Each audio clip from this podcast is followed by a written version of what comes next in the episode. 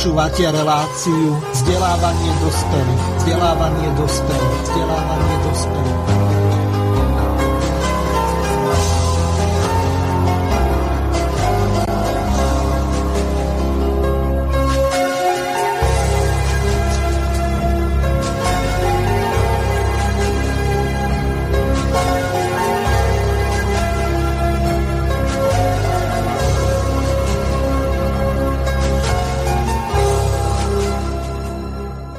Vážení a milí poslucháči a poslucháčky, vítam vás pri počúvaní relácie k výročiu sto prvého pripomenutia si podpísania Trianonskej zmluvy a pri tejto príležitosti mám tu čest privítať našich dnešných hostí. Jedná sa o mimoriadnu reláciu, pretože my sme mali k stému výročiu reláciu pred rokom a prakticky v tej istej zostave prišli aj naši dnešní hostia, konkrétne pani Margareta Vyšná, ktorú srdečne pozdravujem. Pozdravujem poslucháčov zo Štúrova. Ďalším našim hostom je pán Štefan Pavlov, ktorého tiež pozdravujem. Dobrý deň. Ďalším našim hostom je pán Rafael Rafaj, ktorého takisto pozdravujem. Ďakujem, pozdravujem z Bratislavy. No a z Rimavskej Soboty pán Ivan Hazucha. Ahoj. Ďakujem pekne, pozdravujem. Všetkých. Rovno odovzdávam slovo pani Margarete Vyšnej. Ona bude v podstate spolu moderovať túto reláciu. Tak ako ste sa pred reláciou dohodli, tak zrejme začneme nejakým tým historickým úvodom. Nech sa páči, máte úvodné slovo a potom odovzdajte, tak ako ste sa dohodli, vašim hosťom. Áno, ďakujem.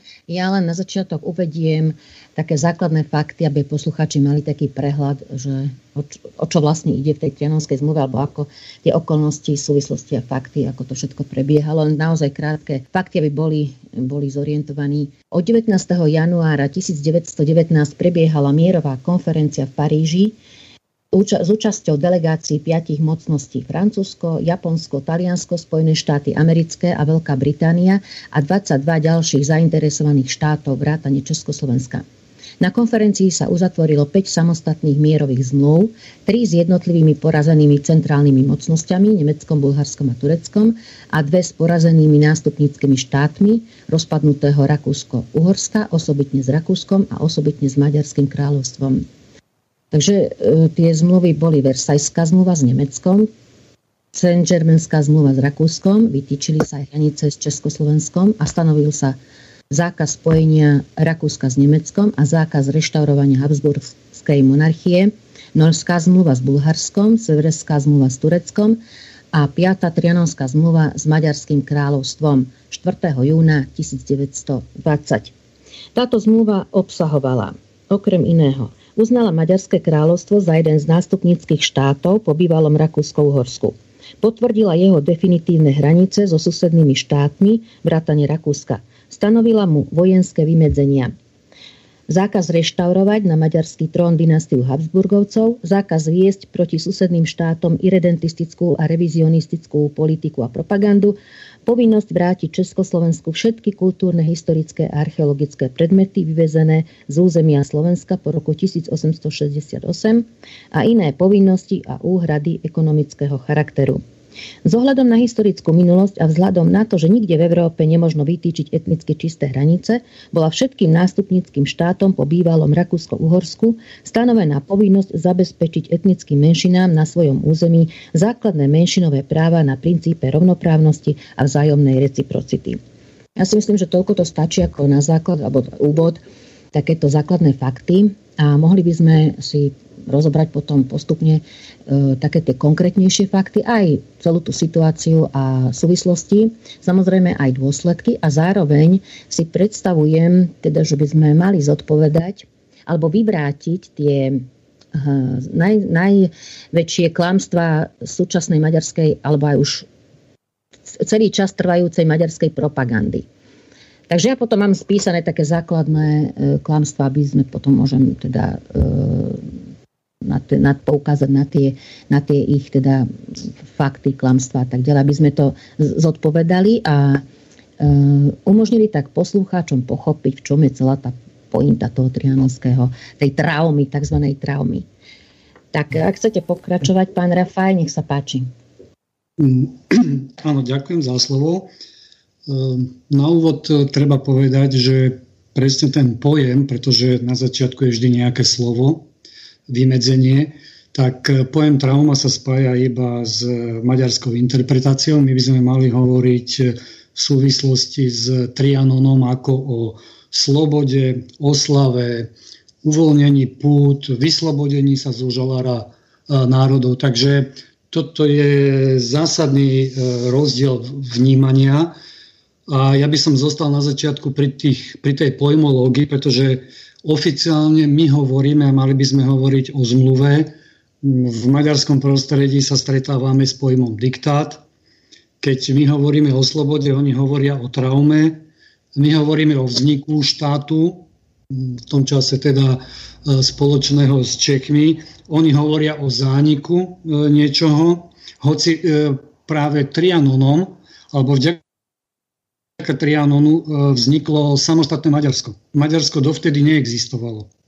De jure medzinárodnoprávne existovalo len Uhorsko, takže v podstate Maďari, pokiaľ pláču k Trianonu, tak zároveň pláču aj na svojom, by som povedal, vzniku. A asi tako, takým posledným pojmom my hovoríme o nových hraniciach, pretože, pretože prvýkrát sa aj vymedzili nielen hranice medzi Slovenskom a Maďarskom, ale aj sa vymedzil pojem, medzinárodnoprávny pojem Slovenska ako historicky, geograficky, právny celok práve v medzinárodnoprávnom dokumente prvoradého významu, ktorým je medzinárodná zmluva, a vieme, že aj dnes v našom právnom poriadku medzinárodné zmluvy majú svoje významné postavenie, dokonca v niektorých prípadoch prednostné. Takže my, keď sme hovorili o nových hraniciach, tak maďarská propaganda napríklad úplne provokatívne hovorila o demarkačnej čiare. Demarkačná čiara sa spomína medzi vojnovými štátmi, kde sa vytyčuje nejaké územie, ktoré by sa nemalo prekročiť. Takže vidíme, že to nastavenie mentálne Maďarska vlastne od, od začiatku je úplne niekde inde než naše, alebo aj medzinárodného spoločenstva. A ja by som len na úvod, keďže tá zmluva má až šesťstodvadsaťtri strán. Takže ja by som len zdôraznil to, čo povedal To, čo povedal vlastne signatár za, za nás, Slovák, právnik, ktorý vyštudoval mimochodom v Spojených štátoch na Chicagskej univerzite a vedúci generálny tajomník delegácie Štefan Osusky, on povedal: vedel som, že podpisujem vyúčtovanie slovenského národa s bývalým Uhorskom. Vyúčtovanie účtov podpísaných od vrchu až dolu krvou, utrpením a biedou môjho národa. A také vyúčtovanie je večné. Tá posledná veta ako keby predznamenávala ten ďalší vývoj, ako keby Osusky predpokladal, že niekto bude spochybňovať to vyúčtovanie, ako napísal, podpísané krvou, utrpením a biedou, a spochybňuje vlastne to, to jarmo, ktoré museli Slováci vznášať. A tam je kľúčové, možno, že sa k tomu ešte dostaneme, aj obdobie tesne pred pred Trianonom, dokonca pred prvou svetovou vojnou. A to boli vystúpenia dvoch veľkých svetových velikánov, Björnsona a Scotusa Viatora, ktorí sa postavili za Slovákov utlačaných v Uhorsku a vlastne otvorili vo svete tzv. Slovenskú otázku. Takže Trianon ako nevznikol, že máme tu nejakú vojnu a po každej vojne je, je potrebné urobiť nejaké zmluvy. V podstate tá, tá línia Tá línia Slovenska a, a vôľa slovenského národa a reprezentantov dostať sa spod uhorského jarma tu bola už podstatne skôr, dokonca skôr ako bola Černovská tragédia, ktorá nás, dá sa povedať, upriamila pozornosť na, na nás, celého sveta. Takže ten Trianon ja vnímam ako už takú bodku, vyvrcholenie vlastne tých našich dlhoročných snách buď sa vysporiadať s Maďarmi, alebo úplne, úplne od nich vlastne odísť. A ešte jedna kľúčová vec, pokiaľ hovoríme alebo máme nejaký historický exkurs. Najdôležitejšia pasáž v celej tej zmluve je táto. Maďarsko uznáva plnú nezávislosť československého štátu a Maďarsko, pokiaľ sa ho to týka, sa vzdáva v prospech československého štátu všetkých právnych nárokov na územie bývalej Rakúsko-Uhorskej monarchie ležiace mimo hranice Maďarska. Takže je to úplne jednoznačné. Maďarsko sa samo vzdalo. Podpísali to maďarskí reprezentanti, aj keď teda ten hlavný vyjednávač, neslávne známy grof Aponi, odtiaľ odišiel skôr, pretože to bola zrejme pre neho nejaká potupa. V jeho hlave sa to vlastne až do jeho smrti nezmenilo, neprijal nové pomery v Európe. Ale toto treba zdôrazňovať, že Maďarsko sa vlastne vzdalo. Toto je kľúčový výsledok po prvej svetovej vojne, ktorú Maďarsko prehralo, bolo na strane porazených mocností, rovnako tak ako po druhej svetovej vojne, ktorú takisto prehralo. V podstate v strednej Európe alebo z našich susedov je vlastne len Maďarsko štát, ktorý bol dvakrát porazenou mocnosťou v obidvoch svetových vojnách. Takže e, pokiaľ budeme ďalej rozprávať, je treba zdôrazňovať aj ten resentiment revizionizmu a dokonca aj istej fašizácie, pretože ono to, neskôr sa možno k tomu dostaneme, Trianon bude súvisieť aj s, s viedenskou arbitrážou a potom vlastne aj s výsledkami po druhej svetovej vojne. Myslím, že na úvod zatiaľ z mojej strany všetko. Ja by som si dovolil krátku poznámku, ak môžem. Nech sa páči, pán Pavlov. Ja som bol v roku devätnásťstodeväťdesiatdva poslancom Federálneho zhromaždenia v Prahe. A Federálne zhromaždenie v Prahe malo archív, kde boli všetky zmluvy bývalého Československa archivované. Včítanie Trianonskej zmluvy. Ja som si ju tam dal vyhľadať a kapitoly, ktoré sa týkali Československa, som si okopíroval. Naozaj je to jedna hrubá kniha, ako Elora Faj povedal, že vyše šesťsto strán, ale netýkali sa všetky Československa. E, drobnú chybu pani Višnej chcem e, opraviť, pretože v Trianonskej zmluve sa Maďarsko nazýva Republika Maďarská. A e, taký optický klam, ktorý v našich ľuďoch niekedy môže vznikať, e, že Trianonská zmluva bola dvojstranná zmluva. Ona nebola dvojstranná zmluva. Bola to zmluva medzi Maďarskom a prečítam presne text. Spojené štáty americké, ríša britská, Francúzsko, Taliansko a Japonsko. Mocnosti, ktoré sú v tejto zmluve označované ako čelné moč- mocnosti a mocnosti, ktoré sa označujú ako združené. Belgicko, Čína, Kuba, Grécko, Nikaragua, Panama, Poľsko, Portugalsko, Rumunsko, štát Srbsko, Chr- Chorvátsko, Slovinský, Siam a Československo. Takže na Trianonskej zmluve je aj podpis Kuby, Grécka, Číny, Nikaraguji, Panamy. To bola mnohostranná zmluva štátov, ktoré bojovali v druhej svetovej vojne.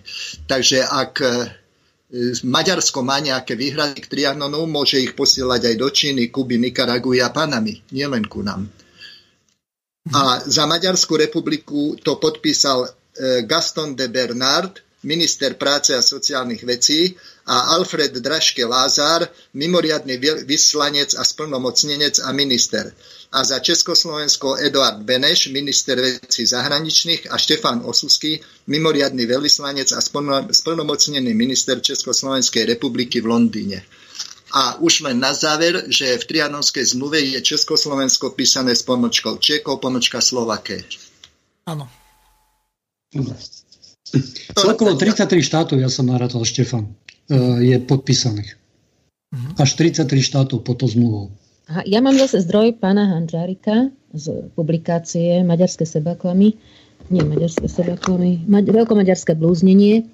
A tam písal práve Práve takto, ako som to prečítala, že dva, štyri, päť tých, teda päť mocností a dvadsaťdva ďalších zainteresovaných štátov. Tak ale áno, áno, oni boli rozdelené, že to boli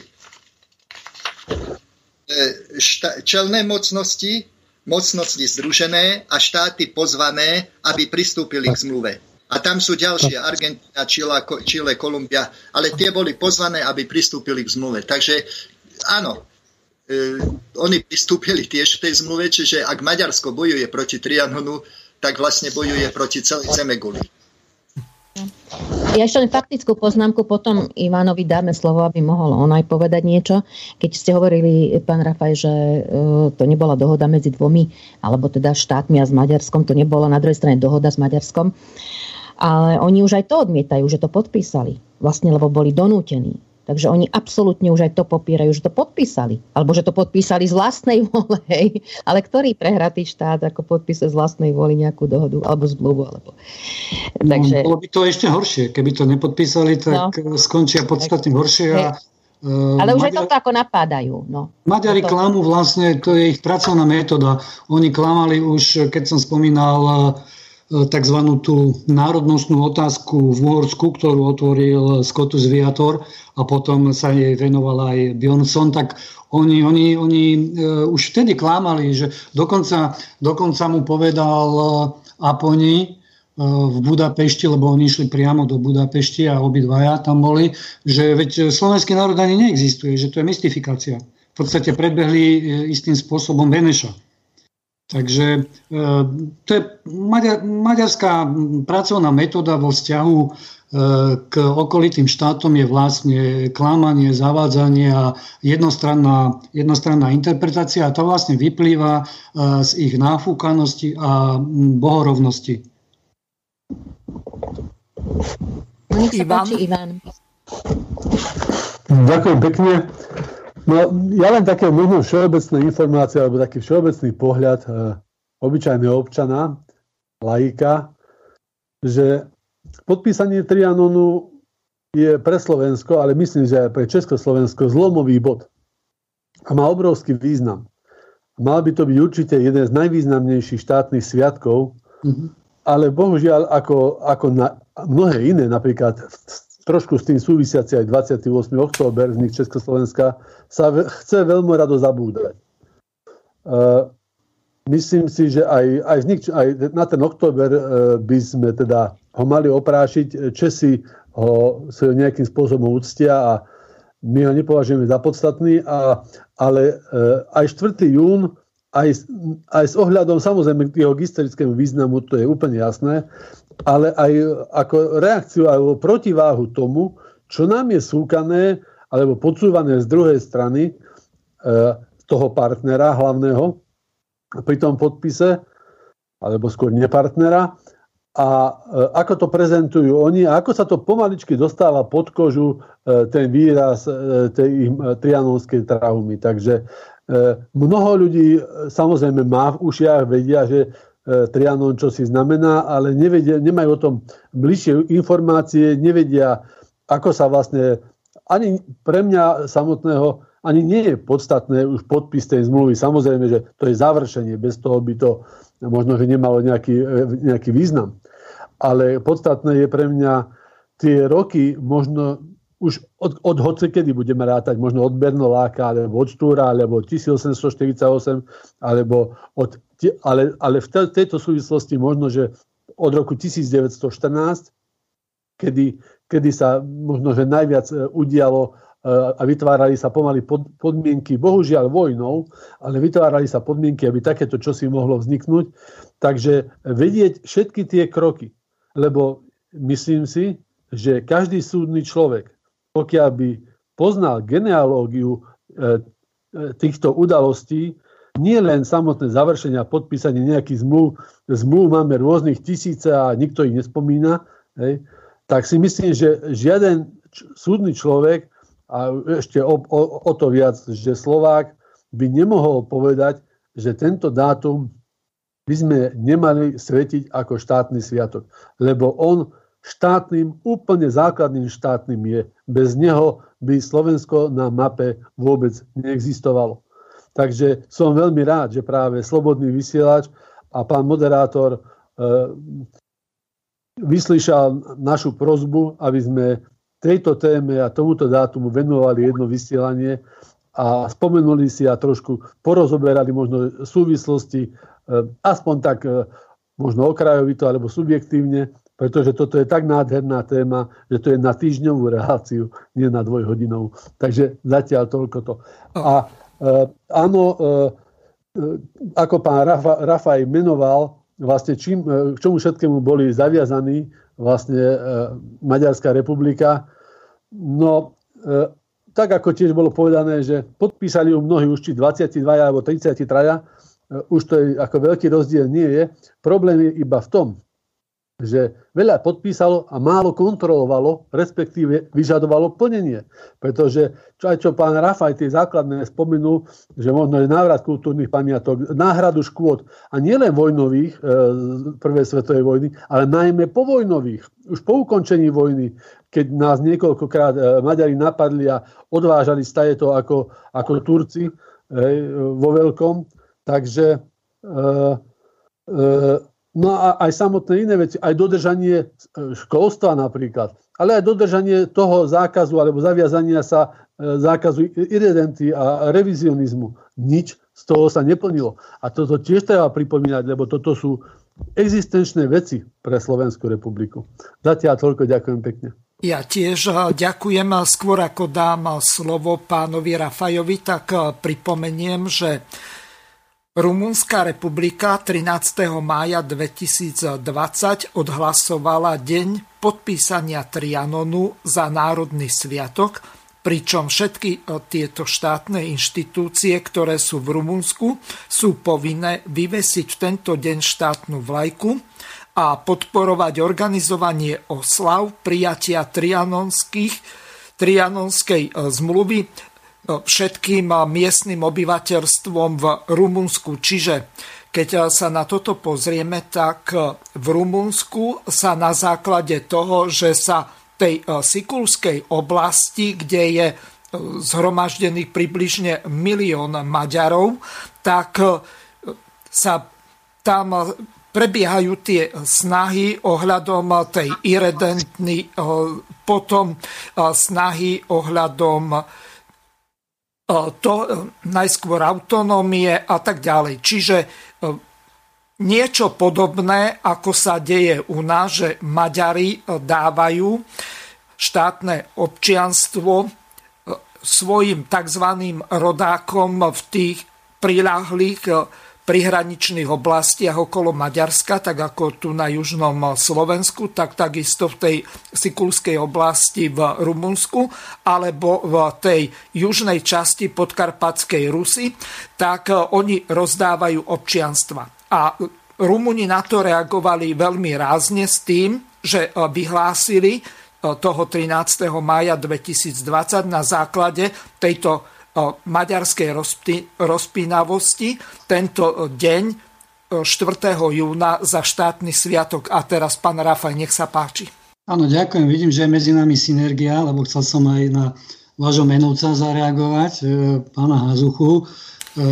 Presne, presne toto isté si myslím aj ja, že štvrtý jún by mal byť štátnym sviatkom, aj keď v podobnom režime ako teraz schválili dvadsiateho ôsmeho október, že bez dňa voľna, ale kľúčové je to, čo urobili Rumúni, že na štátny sviatok majú všetky orgány verejnej moci, teda aj samosprávy, povinnosť vyvesiť štátnu výzdobu a to je, myslím si, že kľúčové. Ale ja by som ešte sa vrátil do, do minulosti a len pripomenul, že Maďarsko špekulovalo už pred samotným Trianonom alebo tými, tými mierovými zmluvami a dlho neoznamovalo, kto vlastne príde so svojou delegáciou.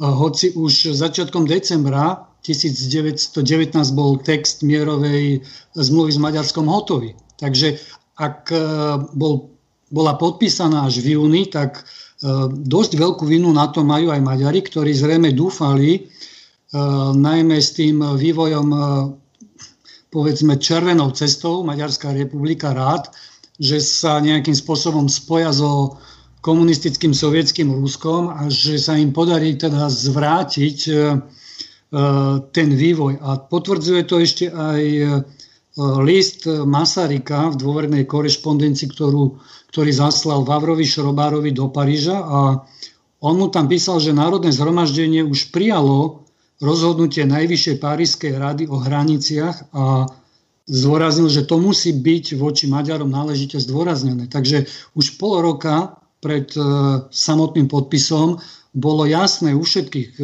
v Prahe aj, aj v Paríži, čo tam bude, takisto, že sa nič na tej zmluve, nič sa nebude meniť ani na hraniciach.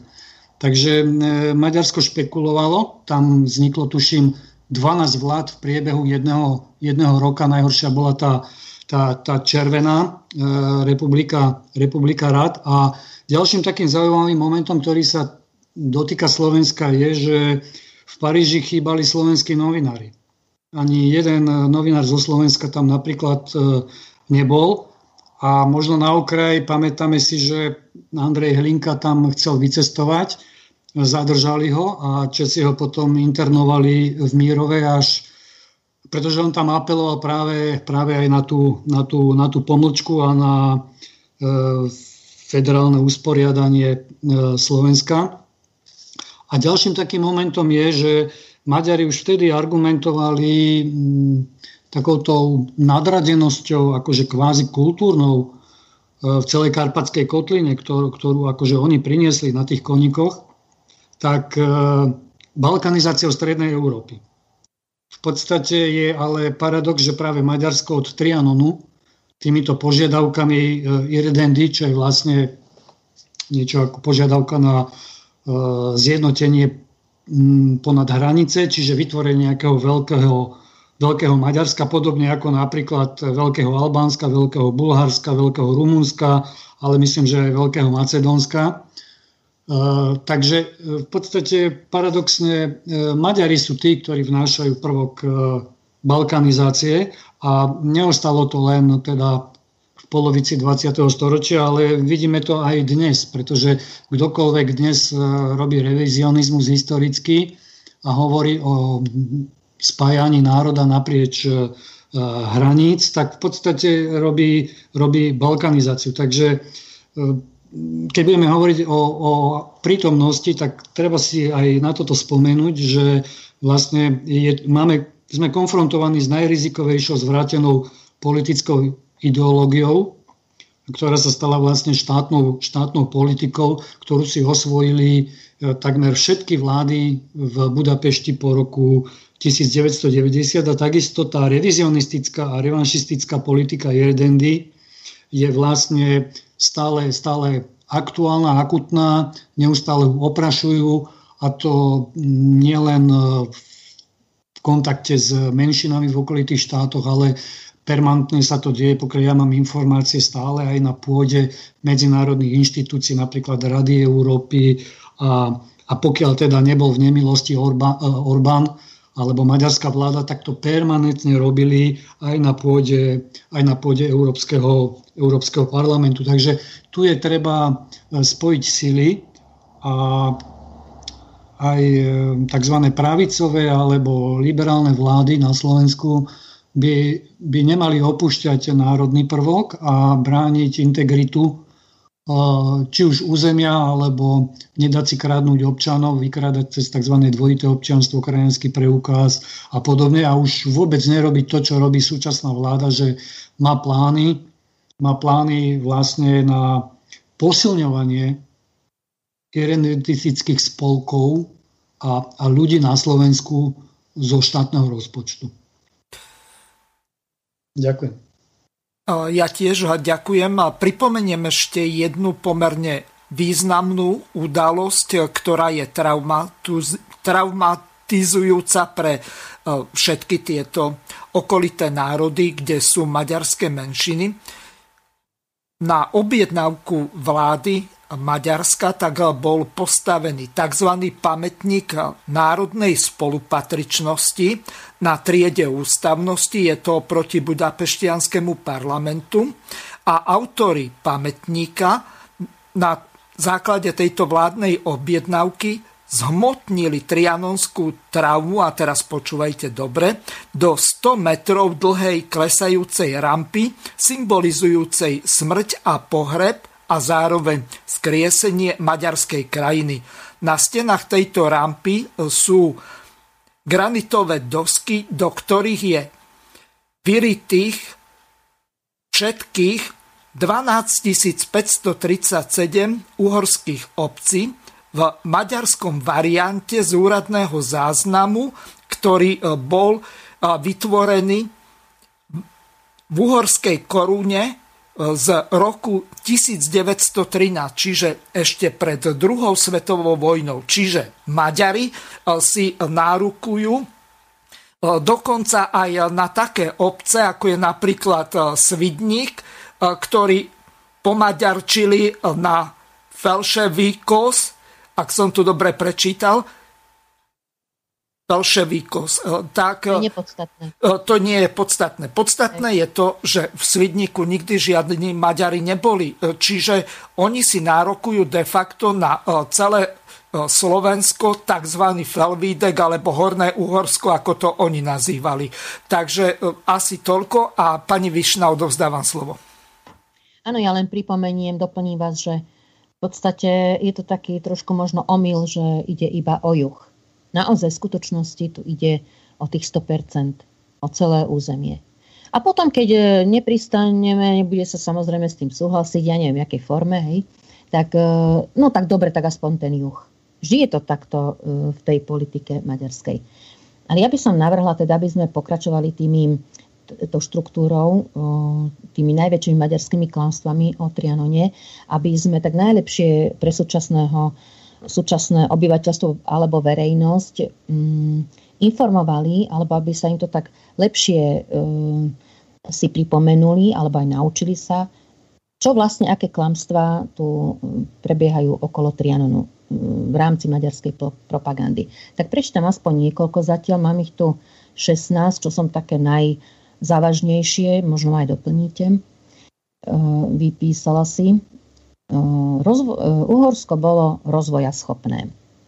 Prečo, prečo teda je, akože prečo poškodené bolo Maďarsko, že takéto bolo rozdelenie hraníc a prečo sa rozpadlo Uhorsko? Teda to je z maďarskej strany. Na odobratých územiach sa mali konať plebiscity o, plebiscity o tom, do ktorého štátneho útvaru chce obyvateľstvo patriť. Po Trianone vznikli neprirodzené štátne hranice. Ďalej za hranicami zostal väčší počet Maďarov ako iných národností v Maďarsku. Maďarsko je potrestané viac ako ostatné štáty a národy. A ešte aspoň jednu, jedno také, taký výmysel. Pomstichtivé správanie víťazných mocností bol vlastne, ten, bol vlastne tento Trianon. Vznikol na základe pocitov a nie rozumným vyho- zhodnotením situácie. Myslím, že niektoré tieto údaje sú aj z toho prejavu Aponyho, ktorý predniesol na, v tom, na tej trianonskej konferencii. Takže ak niekto chcete reagovať na tieto klamstvá, aby sme aspoň čiastočne, alebo možno aj úplne vyvrátili takéto uh, argumentmi, takéto klamstvá a mýty. Pán Pavol. Ja len môžem jednou, jednou, jedným príkladom, ktorý nie je od nás, aby teda to, to bolo objektívne, tak keď sa delila India, po získaní, India získala samostatnosť od britskej koruny v roku devätnásťštyridsaťsedem a Lord Mountbatten, posledný guvernér, vlastne delil, delil Indiu, ale namietali tam moslimovia, že chcú mať samostatné štátne útvary, tak jednoducho takisto z hora nadol urobili nejakú čiaru. Na západ vznikol štát Pakistan, na východ vznikol štát východný, východný Bangladeš. A to boli desiatky miliónov ľudí, ktorí sa ocitli zrazu v inom štáte. Takže to Slovensko alebo, alebo vzťah medzi južnou a hranicou našou a maďarskom nie je ojedinelý. Našli by sme oveľa viac príkladov, keď jednoducho sa musí rozhodnúť a tá čiara bola robená ako stred etnického územia. Ako Maďari e, zamlčujú fakt, a to je ďalšie, čo im treba ich usvedčiť z klamstva, je, kde sa podielo tých štyristopäťdesiat tisíc Slovákov, ktorí sa ocitli na juh od vytýčenej hranice.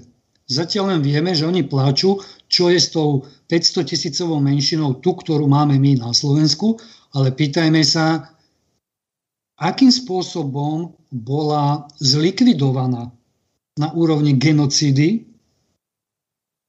takmer pol miliónová menšina Slovákov, ktorá ostala v Maďarsku.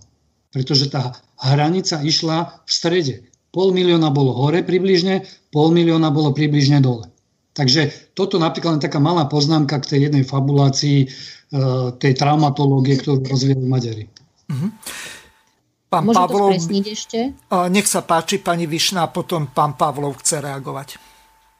Že, mám tu presné ako údaje, doplním pána Rafaja. Po všetkých vojnových a povojnových peripetiách sa však pri poslednom ščítaní ľudu na Slovensku k prvému marcu tisícdeväťstodeväťdesiatjeden k maďarskej národnosti prihlásilo stále ešte päťstošesťdesiatšesť tisíc občanov, ale Maďarskej republike, kde ešte v roku tisícdeväťstoštyridsaťšesť repatriačná komisia zistila vyše štyristosedemdesiattri tisíc občanov slovenskej národnosti. Oficiálna maďarská štatistika pri sčítaní ľudu z roku devätnásťstodeväťdesiat vykazuje už iba desaťtisícpäťsto Slovákov.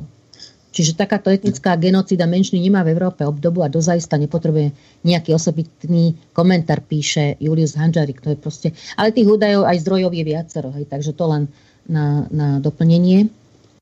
Mhm. Pán Pavlov? Ja som chcel zasa pripomenúť Trianonskú mierovú zmluvu.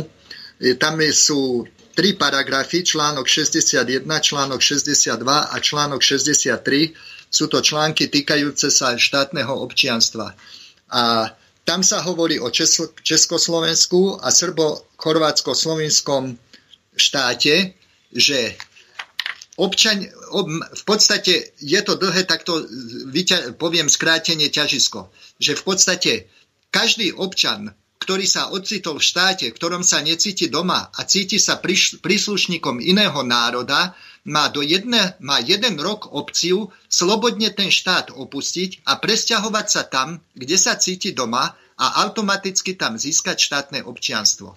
Čiže všetci teoreticky Slováci sa mohli prisťahovať do Československa a stať sa občanmi Československa, ale aj všetci Maďari, ktorí sa tu necítili dobre, mali jeden rok na to, že sa môžu vysťahovať do Maďarska a bývať v Maďarsku a automaticky získať maďarské občianstvo. Týkalo sa to hlavy rodiny, celej jeho rodiny, detí a mohli si odniesť všetok majetok. Ako bez obmedzenia všetok majetok. Takže tí, ktorým to tak strašne chýbalo, nevieme, koľk, v koľkých prípadoch sa to tak stalo, ale tí, ktorí tu zostali, sa zmierili s tým, že sú občanmi Československa. Toto je veľmi dôležitá informácia. Ja pripomeniem ešte jednu. Československo, hoci nebolo medzi krajinami, ktoré by boli prehrali prvú svetovú vojnu, tak na základe Trianonskej mierovej zmluvy, tak boli povinní v podstate vykúpiť si toto územie a parciálnou časťou sa voči dohodovým mocnostiam, ktoré vyhrali prvú svetovú vojnu, tak poskladať na tú časť tých povojnových reparácií voči víťazom zo strany porazených. Čiže de facto my sme si toto územie vykúpili.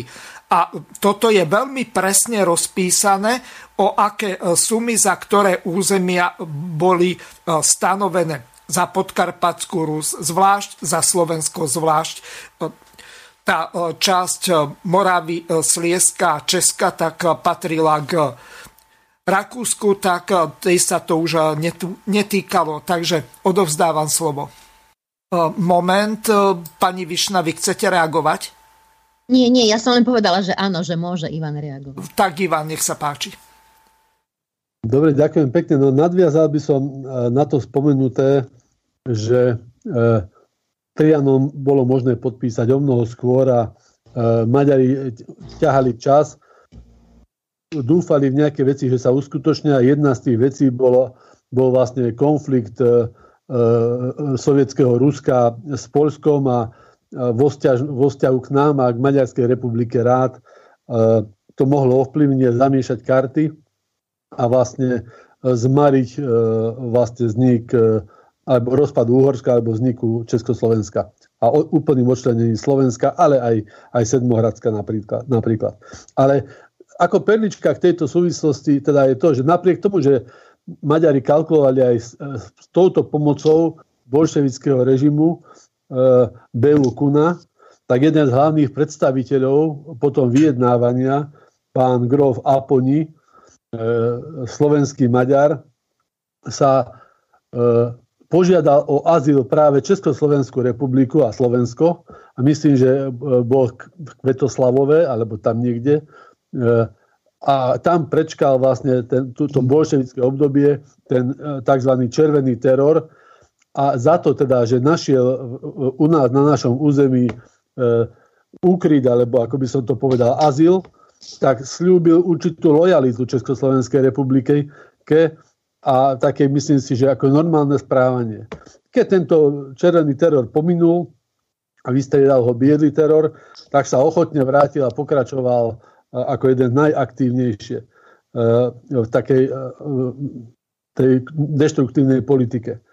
No, čo sa týka aj toho, tej tvorby hraníc, áno, ono by sa to mohlo tak javiť, že išla tým stredom, ale to určovanie hraníc bolo veľmi, veľmi zložité. Samozrejme aj z objektívnych, aj subjektívnych príčin, no niekade ale tie hranice sa ťahali, museli, ťahať museli, samozrejme, keď už mali vzniknúť. Bola tam obrovská snaha, veľmi logická. Do toho vstupovalo viacero, samozrejme, odborníkov, alebo, alebo požiadaviek, alebo pohľadov. A jeden z, ako, z veľmi dôležitých pohľadov na základe skúseností s, s maďarským e, výbojným temperamentom bolo aj vlastne e, to teritorium, kde by mala ísť hranica, odliadnúť od všetkého možného obyvateľstva a, a priemyslu, teda prírodné prekážky kvôli zabezpečeniu e, hranice. Česi toto historicky majú veľmi dobre vyriešené, historicky tie hranice. Slovensko, keďže nikdy nemalo nejako stanovené hranice, tak tá, tá severná hranica je relatívne dobrá, vhodná ako, ako strategic, zo strategického a vojenského pohľadu ako hranica, ale tá južná nie je veľmi vhodná, hlavne voči takémuto druhu suseda. Tak sa hľadali, samozrejme, spodok bol jednoznačne, aj keď jednoznačne z toho pohľadu určený ako Dunaj, aj keď bolo kopa hlasov teda, že ten Dunaj si chceli prisvojiť aj my teda, ale aj Maďari. A kadejako sa prelo, takisto aj nejaké predmostia, čo sa týka Dunaja a, a aj Bratislavy, lebo tam boli dosť vážne spory, keďže to bolo také trojštátové mesto. Aj Petržálka a vlastne táto časť, no to hlavné mesto, alebo to, to mesto, ešte neviem, či sa tedy uvažovalo, že by bolo hlavné, by bolo mimoriadne ohrozené, keby hranicu tvoril iba Dunaj. Takže e, tam sa viedli rôzne dohody. V súvislosti s Trianonom možno by bolo treba spomenúť aspoň len tak e, pre informáciu a pre pamäť aj nejakú víziu, ktorá nebola vôbec nereálna, myslím, že troch morí, ale, alebo ako sa to vtedy spomínalo, spojenie slovanských štátov e, pomedzi takým koridorom medzi Slovenskom a Jugosláviou, respektíve možno dnešným Slovinskom, ale to iba okrajovo. A potom, ako náhle už vlastne Dunaj zabáča, zatáča sa smerom doprava, smerom na juh, tak sa hľadali e, tie také strategické body v tom teréne, no aj Ipeľ, ale Ipeľ, no to taká riečka, že ho aj kameňom prehodí pomaly. E, takže aj toto bol jeden z aspektov, nie len ako nejaká tá hranica medzi stredom medzi pomiešaným národom. My sme mali ten handicap, aj máme handicap a aj budeme na ňu vždycky trpieť, aj sme na ňu veľmi utrpeli, že to obyvateľstvo v Maďarsku naše bolo v Maďarsku rozptýlené, nie sústredené, ako sú Maďari u nás na juhu. Čiže tu sa dala relatívne celkom poloobjektívne určiť tá hranica maďarskej osídlenosti. Ale neviem presne, v ktorom storočí, v osemnástom., devätnástom., bolo paradoxne najľudnatejšie sídlo, nechcem povedať mesto, v Uhorsku so slovenským obyvateľstvom, nie Bratislava, nie Banská Bystrica, nie Žilina, nie Turčiansky Svätý Martin, ale, ale Békešská Čaba.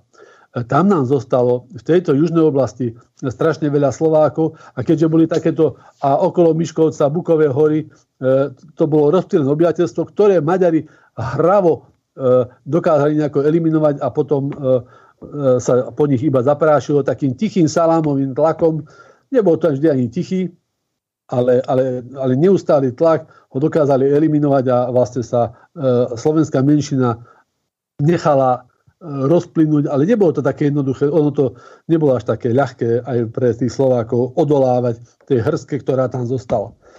No, e, takže veď hranica medzi našimi krajinami mohla byť úplne niekde inde. V tom nám možno, že urobili určitú medvediu službu aj bratia Česi, konkrétne aj pán prezident Masaryk, ktorý, ale na druhej strane ťažko veľmi povedať, teda, že čo by bolo správnejšie. Pán Masaryk radšej uvoľnil územie, bol za to teda, aby tá hranica bola posunutá severnejšie, za cenu menšieho počtu maďarského obyvateľstva u nás, čo má isté rácio. Áno, možno, že keby sme boli tvrdošinejšie, trvali, tá hranica kľudne mohla ísť cez Miškovec a cez Bukové hory, kade, kade navrhovali vojenskí experti, nie slovenskí, nie československí, ale aj, ale aj francúzsky a taliansky, generáli, ktorí práve tu spôsobili ako hradba, ako ochrana pred Maďarmi, lebo Československo ešte vtedy nemalo vybudovanú armádu, e, takže tu boli vlastne cudzie jednotky. A potom sa posunula však od Miškovca hore sme osemdesiat kilometrov, to je veľmi pekný kus pôdy a nehovorím o tom všetkom, čo na nej bolo, infraštruktúra, železnica, ktorá bola tej mimoriadne dôležitá. Takže e, nehovoril by som, že to išlo stredom, alebo že to bolo objektívne. Je to naozaj uhol pohľadu, nechcem to hodnotiť ani zle, ani dobre. No takto sa to vyvíjalo. Ja by som ešte pri tejto súvislosti veľmi rád spomenul, e, lebo to sa vôbec nespája s Trianonom. A to je obrovská chyba, pretože to je pre nás obrovská strata. To, že vôbec mohol vzniknúť Trianon a že vznikli krajiny z bývalého Rakúsko-Uhorska, že Česko a Slovensko, Čechia a Slovensko získali spoločný štát, je náhoda, pomaly taká historická náhoda, ako vyhrá vo šport, športke. A tý, tý, tá, ten súhrn náhod v tých, tých dobách bol obrovský a bol zázrak, že sme to dokázali tie náhody nejako spojiť. O tom by sa dalo a možno ešte budeme hovoriť o tom. Ale jedna podstatná osoba, ktorá v tomto urobila levíku z práce, možno maximálny, bol Milan Rastislav Štefánik. A bohužiaľ, neviem z akých príčin, i tak sa hovorí, že nehoda, i tak sa hovorí, že zostrelený. Jedno, aj, aj to má svoje racio, mohlo to byť tak. Tento človek nám pri stanovovaní hraníc obrovsky chýbal, pretože ten Trianon bol dlhý proces, ako povedal neviem kto, že dohoda už bola pripravená zhruba okolo Vianoc z roku devätnásť devätnásť, ale e, tomu predchádzali samozrejme procesy. A, e, a tá, tie rokovania medzi víťaznými mocnosťami Francúzskom, Amerikou, ktoré sme mali do istej miery celkom slušne naklonené z, z našich rôznych vzťahov, e, tak e, no... Francúzsko asi značne, ú es á možno trošku menej, ale už úplne nie Anglicko, ktoré sa otvorene mnohokrát postavilo proti tvorbe národných štátov a Taliansko, ktoré malo vtedy veľmi významný vplyv, aj keď vo vojne malo menšiu hodnotu, ale už pri rokovaniach versajských malo významné slovo. Tí sa veľmi často prikláňali na stranu proti nám. A tam by hlavne bol Štefánik, ktorý bol výrazne uznávaný spojenec aj Talianska, urobil zase obrovský kus práce, keby, keby chudák sa bol tohto dožil. A, a potom v náväznosti a ostatné aj Japonsko, ktoré malo ešte čo povedať a tiež podpisovalo, ale to sa skôr prikláňalo vždy na stranu talianskeho názoru. Takže e, bolo to veľmi zložité to určovanie tých hraníc, snažilo sa to robiť objektívne, len tých hľadí, hľadísk bolo veľmi veľa. No a keď sa niekde prikloníte na jednu stranu, tak samozrejme tá druhá trošku utrpí, ale musíme byť spokojní s tým, čo máme. A vôbec nejako neželiem, že teraz sme mohli mať aj Miškovca. Bárs by sa takto správali aj Maďari a môžu byť radi, čo majú. Majú najúrodnejšiu zem v Karpatskej kotline, nádhernú krajinu, ktorá ich, to je čo je najpodstatnejšie, uživí, môžu si ju rozvíjať. Namiesto toho míňajú energiu, silu a peniaze do rozvratu a do nestability v susedných krajinách, čo nikdy nepriviedlo nič dobré. Tie podmienky, ktoré mali plniť, a aj teraz, čo sa čo spomenuli kolegovia, veď tých signatárov tej zmluvy bolo strašne veľa. Akože to nikto nevidí a nikto nepripomína. Tie kroky, ktoré aj teraz robia, všetky maďarské vlády to robili a aj teraz, aj na pôde Európskeho parlamentu.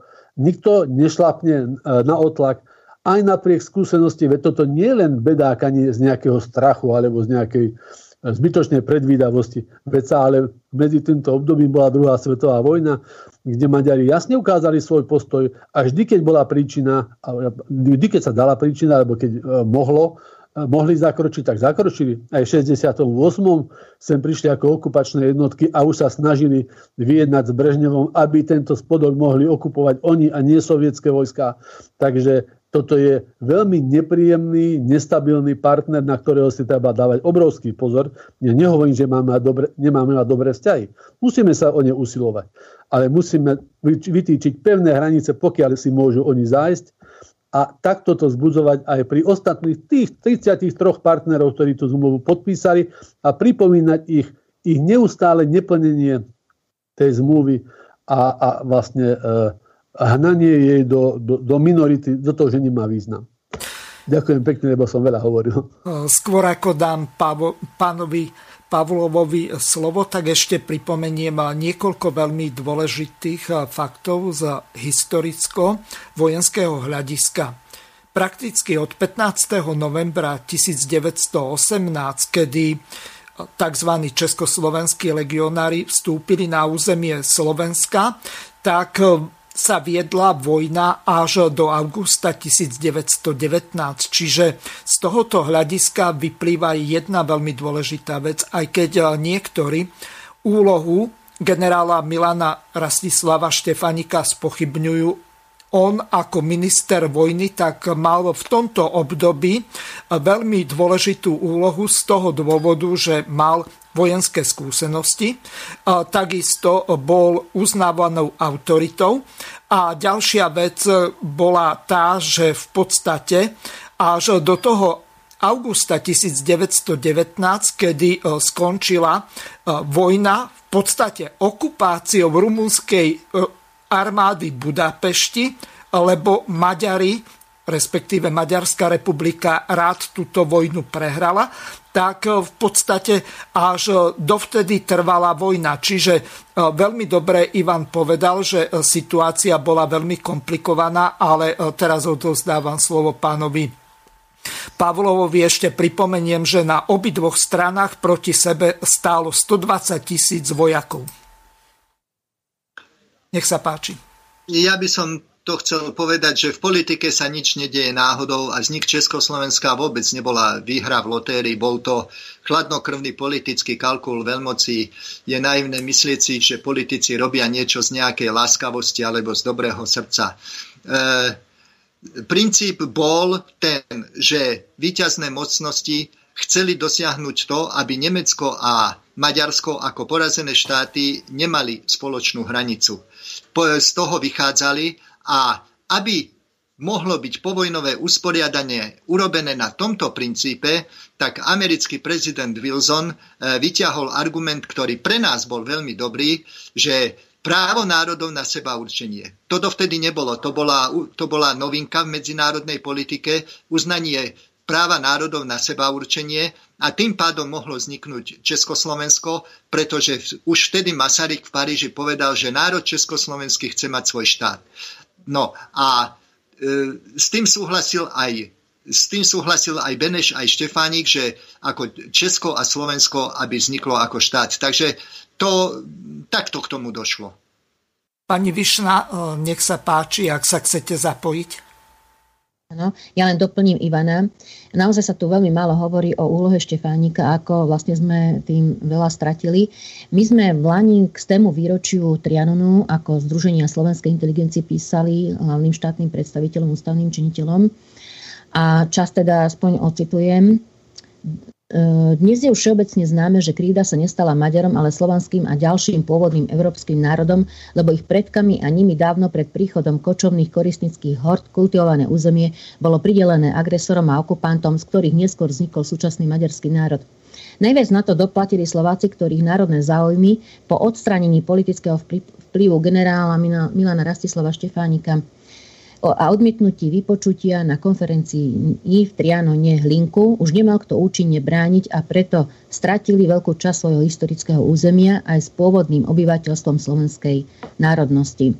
Je o tom zachované množstvo dokumentov, ale verejnosť ani žiaci v školách sa o, nič, o nich nič nedozvedia.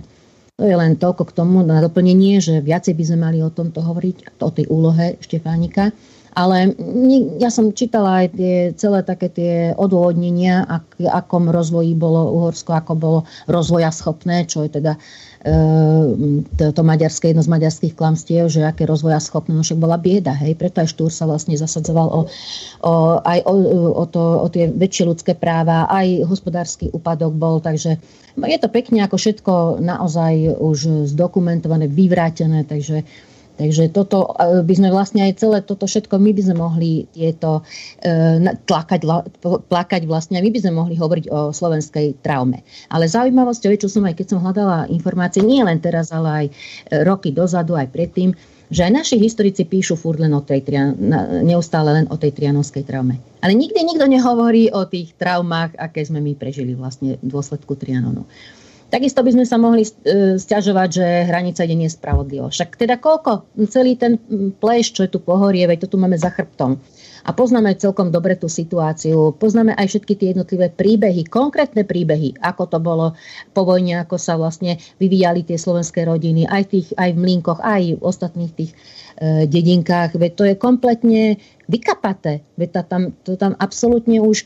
Uh, už tie slovenské rodiny už len sem tam sú, však to vieme, že aká je situácia tam katastrofálna, sú zlikvidované kompletne. A teda to bolo dosť veľké územie, takže by sme kľudne mohli hovoriť o tom, že naozaj, že tá hranica mala ísť spravodlivo južnejšie. Presne takisto by sme mohli aj my nariekať. Áno, isté. Tak uh, áno, to, to proste bez, bez pochyby, no. Takže uh, ešte prečítam potom ďalšie, aby sme mohli pokračovať, posunúť sa. Ďalšie tieto argumenty, akože v úvodzovkách, Maďarsku. A- Až by som ešte mohol k tomu, e, pán kolega povedal teda, že nebola to náhoda, zrejme sme sa ne, nepochopili, ja nehovorím, že z nich Československa bola náhoda, len bolo, bola súhra veľmi pozitívnych udalostí, ktoré dokázali vlastne ovplyvniť to, že, že štát vznikol. Nemyslím si, alebo aj presvedčený som o tom, že keby v tej dobe neboli pôsobili napríklad, čak aj tá Štefániková cesta do Francúzska bola za úplne iným, iným účelom a vlastne vypracovala sa na politika, na štátnika a na generála, urobilo obrovský vplyv. Stretnutie, že, vo, že vôbec existoval Masaryk, že sa tí ľudia dali dokopy, že sa dokázalo ovplyvniť Slovenská liga v Amerike a aj tie české záujmové skupiny. A takisto vybudovanie tých vojsk, potom nazvaných legiami, najskôr vo Francúzsku a potom kadetade inde, v Rumúnsku.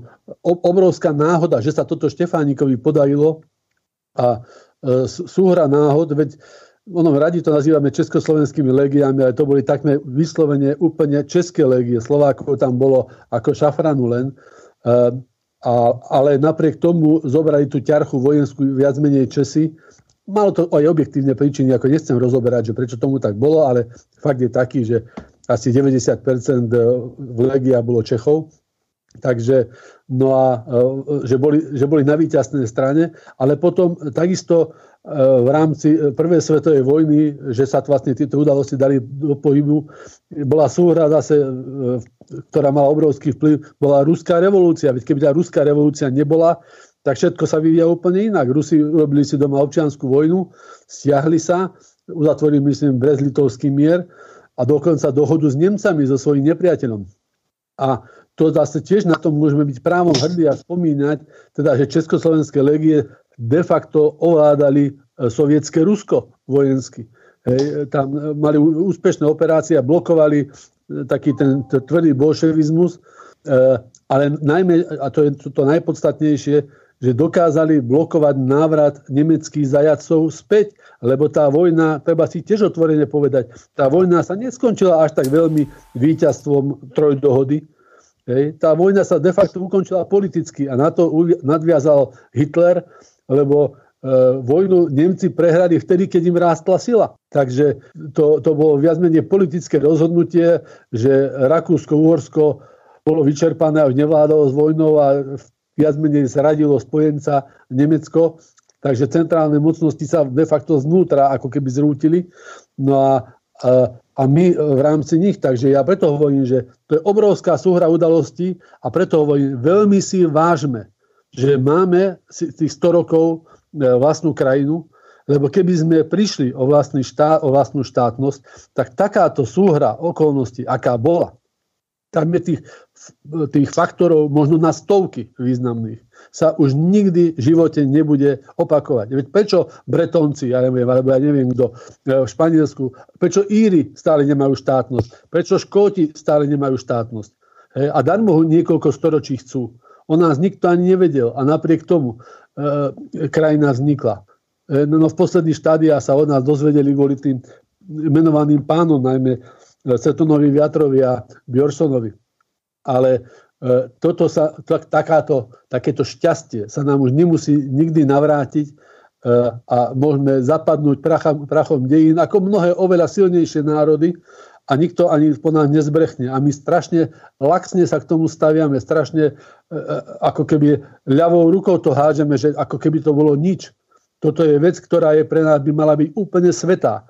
Lebo prídeme raz o štátnosť nejakým blbým politických rozhodnutí, podobne ako bola Mníchovská dohoda, kde nás ten náš priateľský západ, ktorému teraz e, e, sa veľmi e, podstielame, tak nás podpismi e, tak, tak nechal zradiť a, a rozobrať, až sa zaprášilo. Už vtedy zabudli, že máme byť medzičlánkom medzi východom a západom. Hej. Veľmi ľahko nás pustili, takže prišli viedenské arbitráže, tak sme prišli podpismi o územie aj o národ. Sú, sú ďalšie samozrejme tituly knižné, kde sa píše, že čo sa odohrávalo na Slovensku po zabratí maďarskými vojskami po tridsiatom deviatom Hej, aké, aké utrpenie tu nastalo. Takže to sa veľmi ľahko môže stať. Preto, si, preto vyzývam k tomu, vážme si a hovorme o tom Trianone, lebo takáto súhra šťastných udalostí pre nás Už, už sa nemusí nikdy, vôbec nikdy zopakovať. Skôr ako dám slovo pánovi Rafajovi, tak pripomeniem našim poslucháčom, že... Vážené a milé poslucháčky a poslucháči, môžete našim hosťom e-mailov napísať krátke a zrozumiteľné otázky na dve e-mailové adresy studio bodka pé bé bodka juh zavinať slobodný vysielač bodka es ká druhá studio bodka pé bé bodka juh zavináčke mail bodka com e-mailovú adresu prosím uprednostnite poslednej polhodine relácie. Okrem toho môžete využiť aj zelené tlačítko s ikonou obálky a poslať po vyplnení formulára priamo otázku z našej web stránky Slobodného vysielača. Telefónne číslo štyri dva jeden deväť jedna nula štyri sedem tri štyri štyri nula, operátor je Svan alebo štvorka. Taktiež môžete využiť WhatsApp alebo Viber, ktorý je spárovaný s týmto mobilným číslom. Opäť vám ďakujeme za krátke a jasne sformulované otázky pre našich hostí do štúdia Banská Bystrica Juh. Počúvate Slobodný vysielač. Môžete využiť aj aplikácie WhatsApp, Viber, Telegram a Signál, pokiaľ máte snahu alebo záujem položiť našim hosťom otázky. Takže pán Rafaj, odovzdávam vám slovo. Ďakujem. Ja, ja by som len takú malú poznámku povedal najskôr na Štefánika. Bol na južnej pologuli v Tichomori sledovať ako astronóm zatmenie slnka, myslím, že to bolo v roku devätnásťstopäť.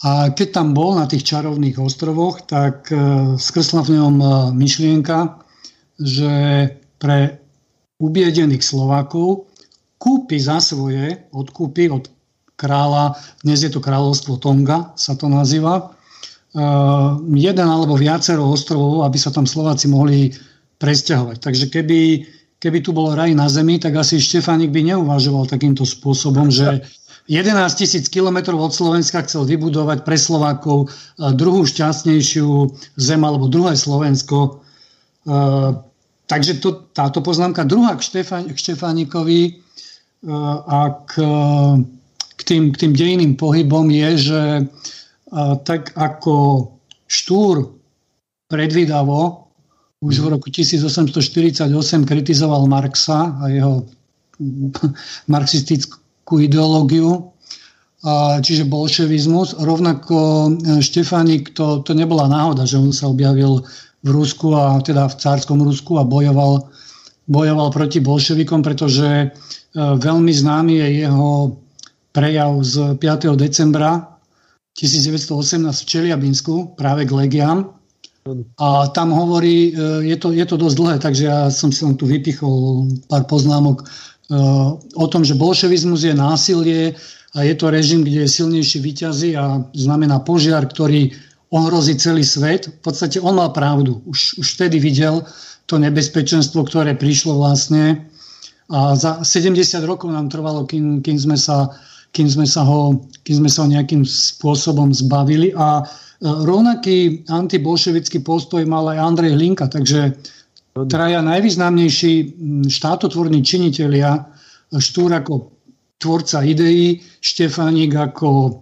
ako dá sa povedať ten, ten veliteľ a diplomat a, a Hlinka ako predrealizátor e, vzniku Slovenskej republiky, tak všetci sa zhodli na tom, že tá história naša je vlastne bojom proti, proti, proti bolševizmu a naopak Maďari v, v tom zlomovom devätnásťstoosemnásť až dvadsať e, vsadili, vsadili na bolševizmus a, a potom išli do druhého extrému. Do, vlastne Maďarsko ako prvý štát zaviedol fašistický režim. Ešte, ešte, ešte nejaký rok pred, pred Mussolinim. Takže to je dobre si uvedomiť, že vlastne je to partner, ktorý nemá problémy z, z jedného extrému do, do extrému druhého. A trošku budem polemizovať e, s pánom Hazuchom o tom šťastí, lebo aj v tomto prípade platilo, že odvážnemu šťastie praje a my sme tú odvahu a vôľu po e, suverenite a, a štátnosti, akej takej prejavovali už od e, revolúcie v roku osemnásťstoštyridsaťosem štyridsaťdeväť, keď sme vypovedali poslušnosť e, Uhorsku prvýkrát a až po šesťdesiatich rokoch sme v podstate získali e, tú akú takú reálnu samostatnosť. Takže to nebolo len, len tak. Takisto mikulášske žiadosti, e, respektíve žiadosti slovenského národa si budeme pripomínať štyri dni po, e, pardon, dva dni po Trianone. E, spomeňme Černovu, vystúpenie veľmi aktívne voči, voči tej brutalite, ktorá sa tu diala. Nakoniec aj Martinskú deklaráciu z tridsiateho. Uh, ma, tridsiateho uh, no, čo to bol? Ma, mája uh, devätnásťstoosemnásť, uh, uh, pardon, októbra devätnásťstoosemnásť. Takže to všetko boli konkrétne kroky, uh, ktoré jednoducho uh, vytvárali tú pozíciu na to, aby sme sa prihlásili a keby sme to neurobili uh, s pomocou, povedzme, medzinárodnej situácie, tak určite by k tomu došlo uh, z našej vlastnej vôle, pretože povedzme si, že po prvej svetovej vojne vzniklo množstvo štátov, veď tam sa prepísala celá Európa. Tam z Osmanskej ríše vzniklo, vzniklo Turecko, úplne sa prepísali hranice, nové štáty vznikali, vzniklo vlastne Poľsko na, na Zelenej Luke. Poľsko trikrát zaniklo, trikrát sa delilo rôznym spôsobom. Takže mnohé štáty môžu byť vďačné, súčasné, že vlastne vďaka prvej svetovej vojne vznikli a takisto po druhej svetovej vojne rovnako došlo k pohybom. My sme prišli o Podkarpatskú Rus, Poliaci prišli o východnú časť a posunuli sa smerom k Odre, Odre a Visle, smerom na, na západ. Takže je úplne normálne, legitímne, že takéto dejné zvraty sa vlastne dejú len po veľkých vojnových konfliktoch. Takže bolo to aj také šťastie v nešťastí, ale ako som povedal, skôr vydreté. A v tejto súvislosti chcem pripomenúť a odkázať možno aj do budúcna, aby sa opäť oživila tá naša iniciatíva, čo sme mali v parlamente, ale žiaľ Bohu partneri nenašli nejakým spôsobom odvahu prijať novelu trestného zákona. Len pripomeniem posluchačom, že z vtedajšej es en esky, ešte národnej aj slovenskej, sme dávali novelizáciu trestného zákona a trestné paragrafy spochybňovania výsledkov a usporiadania po prvej aj druhej svetovej vojne. keby bolo toto prešlo a neboli by niektorí opäť špekulovali s tou fantasmagóriou, že netreba dráždiť Maďarov a že treba skôr vsádzať na nejakú takú komunikáciu ústretového statusku. To jednoducho neplatí. To, ten partner vždy využije príležitosť a vždy to status quo poruší, takže som za to, aby sa do trestného zákona včlenil aj tento paragraf, ktorý by už trestnoprávne postihoval spochybňovanie výsledkov prvej a druhej svetovej vojny, teda revizionizmus, pretože aktuálne nie je to len po prvej svetovej vojne. Vidíme, že, sa, že sú tu snahy prepisovať aj výsledky a zásluhy, aj víťazstvo po, po druhej svetovej vojne, takže myslím, že je to veľmi akútne aj aktuálne, pretože tie Tie rožky maďarskej irdendy vystrkujú sa teraz, dokonca, čo hovorila pani Višna ešte v tej minulej relácii, čo všetko vlastne si naplánovala táto vládna garnitúra v programu vyhlásení vlády, tak to bude veľké bruchobolenie. Takže treba sa pripraviť a treba vyvíjať tlak na to, aby, aby jednoducho e, takéto historické spochybňovanie vlastne aj, aj štátnosti, územnej suverenity, ústavnej celistvosti napríklad územia, ktoré je v ústave, hej, ono je nedeliteľné na etnické územie alebo tzv. Jazykovo zmiešané, ako, ako, ako sa tu zavádza. Jednoducho to územie je jednotné. My sme všetci občania Slovenskej republiky a sme v štátnom zväzku, v nejakej neformálnej zmluve so Slovenskou republikou, s nikým iným. Ako nemienim tu polemizovať ani robiť niekomu ústupky. Ako povedal, myslím, že e, e, Štefan Pavlov, komu sa nepačilo, tak jeho predok si mohol zobrať teda ten majetoček a do roka sa presťahovať do svojej zeme zasľúbenej. Takisto po druhej svetovej vojne sa opäť otvorili hranice. Ak bol niekto nespokojný s tým, kde, kde sa nachádzal, opäť mohol si zobrať svoj majetok a ísť za svojim šťastím cez hranice. sedemdesiat tisíc ľudí približne na obidvoch stranách to využilo. Takisto tí ľudia, ktorí zostali v bývalom Československu, tak zložili sľub lojality a na základe toho boli zrušené aj niektoré ustanovenia, ktoré ich považovali za, za kolaborantov. Čiže od toho štyridsiateho deviateho roku, keď nastúpili komunisti a zistili, že aj v Maďarsku majú svojich súdruhov, tak v podstate už túto tému sa snažili rýchlo ututlať. A my tu vlastne teraz žneme aj nedôslednosť opäť tých bolševikov, ktorí uprednostňovali proletársky internacionalizmus pred národno-štátnymi záujmami a vlastne pred záujmom Slovenska, pretože bohužiaľ tu bratia Česi sa vybúrili na tzv. Slovenských buržoáznych nacionalistoch. Nemeckú menšinu odsunuli preč a vlastne všetky tie problémy nechali nám na Slovensku a my teraz vlastne sa musíme vysporiadať s týmto dedičstvom nedôsledného vysporiadania sa. Kto sa chce ako ďalší zapojiť do relácie? Ja, ja by som sa rád. No Ivko, ideš. Ďakujem pekne. No veľmi súhlasím s tým, čo povedal pán Rafaj, že víťazstvo bolo naozaj vydreté a značne aj krvou vypotené. Aj keď sú národy, ktoré oveľa intenzívnejšie museli bojovať za svoju slobodu a viac krvi preliať. Niekto aj povedal takú múdru myšlienku, že vtedy to stojí za to, keď pretečie veľa krvi, lebo oduševnenie bolo na našej strane. Áno, určite tomu napomohlo, ako povedal, že odvážnemu šťastie praje, ale nechcem do vlastných radov hovoriť zle, ale bohužiaľ takto vnímam a budem veľmi rád, keď sa budem mýliť, že oduševnenie síce bolo, ale nie veľmi masové. My jednoducho máme taký naturel. Aj v tom roku štyridsaťosem štyridsaťdeväť sme nejako začali, aj sa sem tam trošku do začiatku začalo dariť. A potom sme boli veľmi výrazne potlačení, museli nám pomôcť cisárske vojská, takže neuhrali sme tú revolúciu, ale nevadí, nemusíme stále vyhrať, len... len nemalo to až taký veľký ohlas, ako by to mohlo mať. A svedkom toho je aj to, aj tých legiá v Rusku spomenutých, bol obrovský počet českých vojakov. Nie slovenských, ale bolo tam aj kopa slovenských zajacov. Ale nechceli sa pripájať k legiám. Nechceli nejako veľmi sa aktívne, nehrnuli sa do boja za Československú republiku. Štefánik bol z toho sám sklamaný, vytvoril dokonca útvar, kde boli aj to, to málo poddôstojníkov a dôstojníkov aby, Slovákov, aby to motivovalo tých Slovákov. Aj tak sa ich prihlasovalo veľmi, veľmi málo.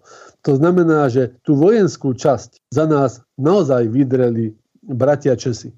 A, tomu, a toto sú si Maďari e, vedomí vo svojej prezieravej politickej e, takej e, prezieravosti, že my nie sme až tak veľmi oduševnení a ochotní e, za vlast, za národ zomierať. E, vedeli to aj pri okupácii v tridsiatom deviatom Veď úplne prvé a možno najostrejšie perzekúcie bolo práve proti sem dovezeným Čechom, ktorí začali riadiť republiku, lebo no, z rôznych príčin, aj za to, že možno, možno mali nedostatok vlastnej inteligencie, a, tak, tak ovládali určité veci. E, tú zlosť si vylievali najmä na Čechoch, alebo za, zo začiatku, e, pokiaľ e, nepoutekali z tohto územia, Čechov mali veľmi v zuboch. A, e, a takisto tiež spomeniem z tej doby Tie, tie vojská, ktoré, ako ste povedali, že armáda sa začala budovať, keď sa povracali legionári, ale ten návrat legionárov bol veľmi pomalý, takže tu zase bolo československých vojakov relatívne málo a Slovákov ešte menej. E, neboli ešte dobre zorganizovaní, vyzbrojení. Ťahali to Taliani a Francúzi. E, ten, tu, tento pokračovanie prvej svetovej vojny. Prvá svetová vojna skončila, len pokračovala na našom území e, spor vojenský medzi Československom, ešte v podstate de facto neuznaným, alebo de jure neuznaným, a, a Maďarskom. A e, nemal, nemal to veľmi kto ťahať. Na, e, práve preto, že tie údaje bolo treba zozbierať, ak nebola vtedy e, žiadna národná legislatíva dovtedy. A všetci vedeli, že sčítanie obyvateľstva, myslím, devätnásť nula dva devätnásť dvanásť bolo totálne zmanipulované, tak bolo treba opätovne získať nejaké normálnejšie čísla, ktoré by zodpovedali pravdiv- pravdivému obrazu a nie takému, že vieš sa pozdraviť po maďarsky, áno, no tak si Maďar, hej, ale nejaké objektívne údaje. A boli sklamaní tí generáli, že na Slovensku, keď sa pýtali ľudí, tak oni nevedeli povedať, či sú Slováci. Povedať, že im je jedno, že to je aj tak dobré, aj tak, len ak je dobré. No, to je jedno, či je Slovák, či je Maďar. A práve tohto sa ja obávam, lebo ja sa toho obávam a mám taký dojem, že Maďari to cítia. E, oni si naozaj mohli otvoriť šampanské po deväťdesiatom treťom keď, keď sme sa rozišli s bratmi Čechmi. Ja nie som nejaký veľký čechoslovakista. Aj, aj uznám, že, že boli mnohé skrivodlivosti na nás aj z českej strany. Ale je to vždycky tak, že ten silnejší partner má vždycky navrch a ten slabší musí kadečo zohnúť chrbát. Ale myslím si, že Za, ten, za tú našu históriu, možno od, od, tej, od toho Svätopluka alebo z Veľkomoravskej ríše, aj takto bol jeden z najlepších pánov, akých sme mali. Takže e, nehovorím, že nemalo k tomu dôjsť, ale týmto sme sa veľmi výrazne oslabili a jednoducho máme taký naturel, aký máme a musíme s ním žiť. A s týmto Maďari veľmi dobre vedia kalkulovať, vedia, že sme sa veľmi oslabili a k tomu vedú presne, čo aj pán Rafaj spomína, tie nevýrazné kroky. Aj v tom parlamente, to ustupovanie, ale no veď nech majú, ale nebudeme ich provokovať. Veď, veď toto robí reprezentácia. Tak potom, čo chceme od národa? A práve preto sa zúčastňujem týchto informácií, a teda týchto relácií, aby aj možno, že nejaký človek zo spodu, obyčajný človek, ktorý chodí po ulici medzi ľuďmi, dával svoje názory, že, že niečo, nejako sa treba otriasť, na niečo si treba dávať pozor, lebo nič to nie je zhora dané a mocnosti a zmluvy nás nikdy nezastanú. Každá zmluva je dovtedy platná, kým ho neporuší jeden z partnerov. Takže toto si vážme a buďme si vedomi nielen svojej sily a svojich hrdinov, ale aj svojich slabostí a tých máme nemálo. Ďakujem. Pán Pavlov, nech sa páči, môžete reagovať na Ivana. To, čo, ho, to, čo hovoril pán Hazucha, to je úplne ináč. E, každú revolúciu robí menšina. Lenin urobil revolúciu, keď Lenin urobil bolševickú revolúciu, mal dvetisíc bolševikov. A dvetisíc bolševikov otočilo, otočilo taký obrovský štát, ako bolo carské Rusko. Takže, takže akože nejaké také... Že, že masy by boli... To nikdy, nikdy nejdú masy do revolúcie. Revolúcia je vždy záležitosť menšiny. A revolúciu vyhrá, vyhrajú lepší vodcovia. A schopnosť a životaschopnosť národa sa prejaví v tom, že v kritickom okamžiku vie vygenerovať zo svojich radov schopného vodcu. To bol, to bol, to bol Hlinka, ktorý podľa mňa povedal najgeniálnejšiu vetu, akú kedy slovenský politik povedal, keď povedal, že tisícročné manželstvo s Maďarmi sa nám nevydarilo, je potrebné sa nám rozísť. To, to bola úžasná veta, že to dokázal povedať a že na to prišiel. A vždy sme v tom istom kritickom období dokázali vygenerovať zo svojich radov ľudí, ktorí sa rozhodli správne a celú tú národnú, celú tú národnú, celý ten národný pohyb dali správnym smerom. Keby som, keby som uznával to, čo povedal pán Hazucha, tak aj v Slovenskom národnom povstaní bojovalo pätnásť tisíc partizánov a nie celý národ. Tak potom sa hanbíme aj za Slovenské národné povstanie. Veď to predsa tak nie je. Ale tí vodcovia sa rozhodli správne. Rozhodli sa správne aj v tridsiatom ôsmom a aj, aj v šesťdesiatom ôsmom slovenský, slovenský, slovenské vedenie a splá, správne sme sa rozhodli aj v deväťdesiatom druhom Je absurdná veta. Ja nechcem, aby sme sa tu zaciklili, ale povedať, že Češi boli najlepší páni, akých sme mali od roku Od, od Veľkomoravskej ríše. Áno, ale vždy to boli len páni. Vždy to boli len páni. No takže to sa do takýchto, do takýchto vecí sa nezaciklujme, lebo to je úplne mimo. Tiež súhlasím, ak môžem doplním, veď e, treba si uvedomiť, že Slováci financovali vlastne odboj. E, Čechov bolo vždy dvakrát viac ako Slovákov.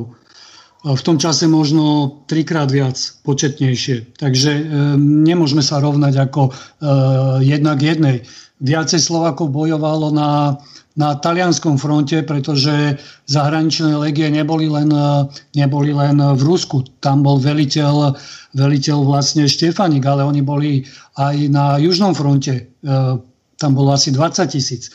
Ale si pripomeňme, že vlastne e, odbojári e, Vďaka, vďaka tomuto odboju, ktorý zorganizoval Štefánik, nám vyrastli také mená, ako bol napríklad Rudolf Jest. On bol aktívny, on bol aktívny aj náborom, aj sa zúčastnil tých vojenských akcií, potom ho popravili už ako generála.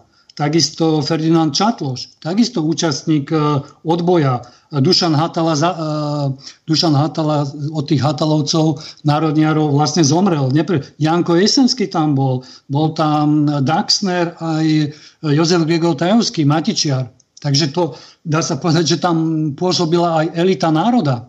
Aj medzi, uh, takže uh, ako to už býva, Česi dostali funkcie a Slováci museli strieľať. Ja to, ja to vidím asi, asi takto, veľmi jednoducho. A nesmieme zabúdať na Slovenský, Slovenskú ligu v Amerike, však Pittsburská dohoda, to, bol, to bola iniciatíva Slovákov. Zbierka, zbierka na vznik Československa, ktorú... Moment, Beneš... páni, máme asi... No, nezaciklujme, nezaciklujme. Telefonát, nech sa páči. Ste vo vysielaní, môžete hovoriť. Poslucháč nám padol z linky. Takže... Však venujme sa radšej teda tým Maďarom, nechajme už českú otázku, českého otázku, aby sme, aby sme nereagovali vlastne na tú um, maďarskú uh, taktiku, že, že rozdelia nás. V podstate už sa im to takmer podarilo, takže venujme sa vlastne tej južnej, južnej problematike. Áno, chcela som pokračovať, aby sme dodržali tú štruktúru a zodpovedali vlastne tie najväčšie klamstvá a snažili sa teda. Takto už prečítam naraz, lebo vidím, že zase, že máme už málo času. Prípadne si môžete urobiť poznámky, aby sme čo najefektívnejšie zodpovedali alebo vyvrátili tie klamstvá. Takže Maďarsko sa odobrie veľká, alebo odobrala veľká časť hospodárskych, bohatých úrodných oblastí. Maďarský štát, rozumej Uhorsko, bude odrezaný od mora, alebo je odrezaný od mora. Maďari v deviatom storočí osídlili tzv. Karpatskú kotlinu, ktorá bola v tom čase prakticky územím nikoho, preto majú na jej územie výlučné historické právo. Štát bol Maďarmi všeobecne chápaný ako etnicky maďarský. Niečo ako podobne ako Francúzi. E, tu mi nedá, aby som sa nezastavila teda pri, pri tom ščítaní, lebo vlastne sa tam e, falšovali tieto štatistiky aj pri, pri ščítaní. Tak dneska sa robí veľmi podobné, žiaľ Bohu, tie asociácie mám veľmi silné, čo dneska robí štatistický úrad. Legislatíva, čo nám dorobila ako so sčítaním obyvateľstva a aké praktiky sa dejú, všetko je to o politike a žiaľ Bohu mi to pripomína veľmi silne tie uhorské alebo maďarské machinácie. No poďme ďalej, to sme hovorili k tomu, ako v predošlých, predošlých reláciách. Svetoštefanský koncept a údajné stáročné pokojné spolužitie všetkých uhorských etník. Teda to bolo akože na tom bolo vybudované Uhorsko a to teda fungovalo.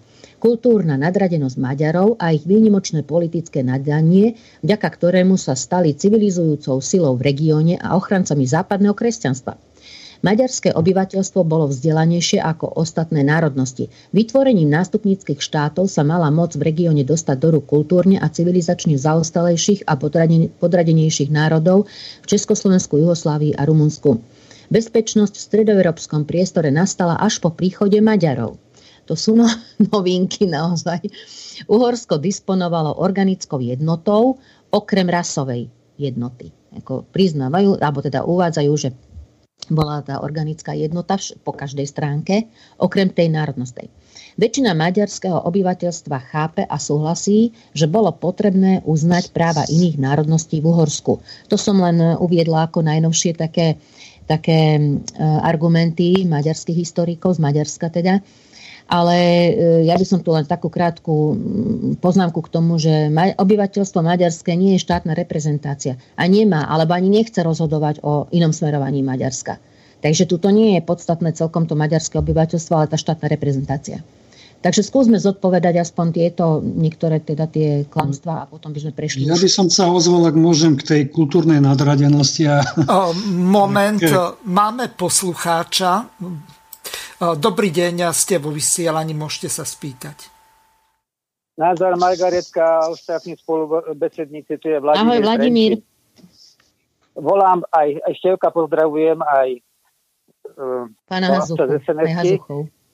A Ivan, Ivanovi Hazuchovi sa chcem vyjadriť. To, čo si rozprával Ivan, to mne prípada, ako keby si už dopredu hodil flintu do žita. Máš vôbec predstavu, ako vznikla republika, ktorá sa nazývala Česko, pomlčka Slovensko? Veď to nebolo rozhodnutie žiadneho e, suverenného národa alebo suverennej skupiny. To bolo rozhodnutie, ktoré sa tvorilo z pozadia, z nátlaku židov-bolševickej mafie. A keby nebol Masaryk spletený, to Slunsko, to mala meno Garik a okolo, okolo toho ich Wilsona slávneho, tak by to nikdy nevzniklo. Masaryk nevedel ani poriadne po česky. Chápe, že mu tam písali články ľudia, ktorí, ktorých tam držala, platila, aby, ho, aby mal čo publikovať. Ohľadom Štefanika. Keby nechali Štefanika prežiť, všetko bolo inač. A to, že vieš o, tej, o tom pokuse urobiť e, niečo na tých ostrovoch, to som zase nevedel ja, takže sa ti chcem poďakovať, že si mi rozšíril vedomie. Ale hlavne my nesmieme nikdy súhlasiť s tým, aby našu históriu vykladali tí, ktorí ju neprežili, alebo tí, ktorí ju vykladajú účelovo.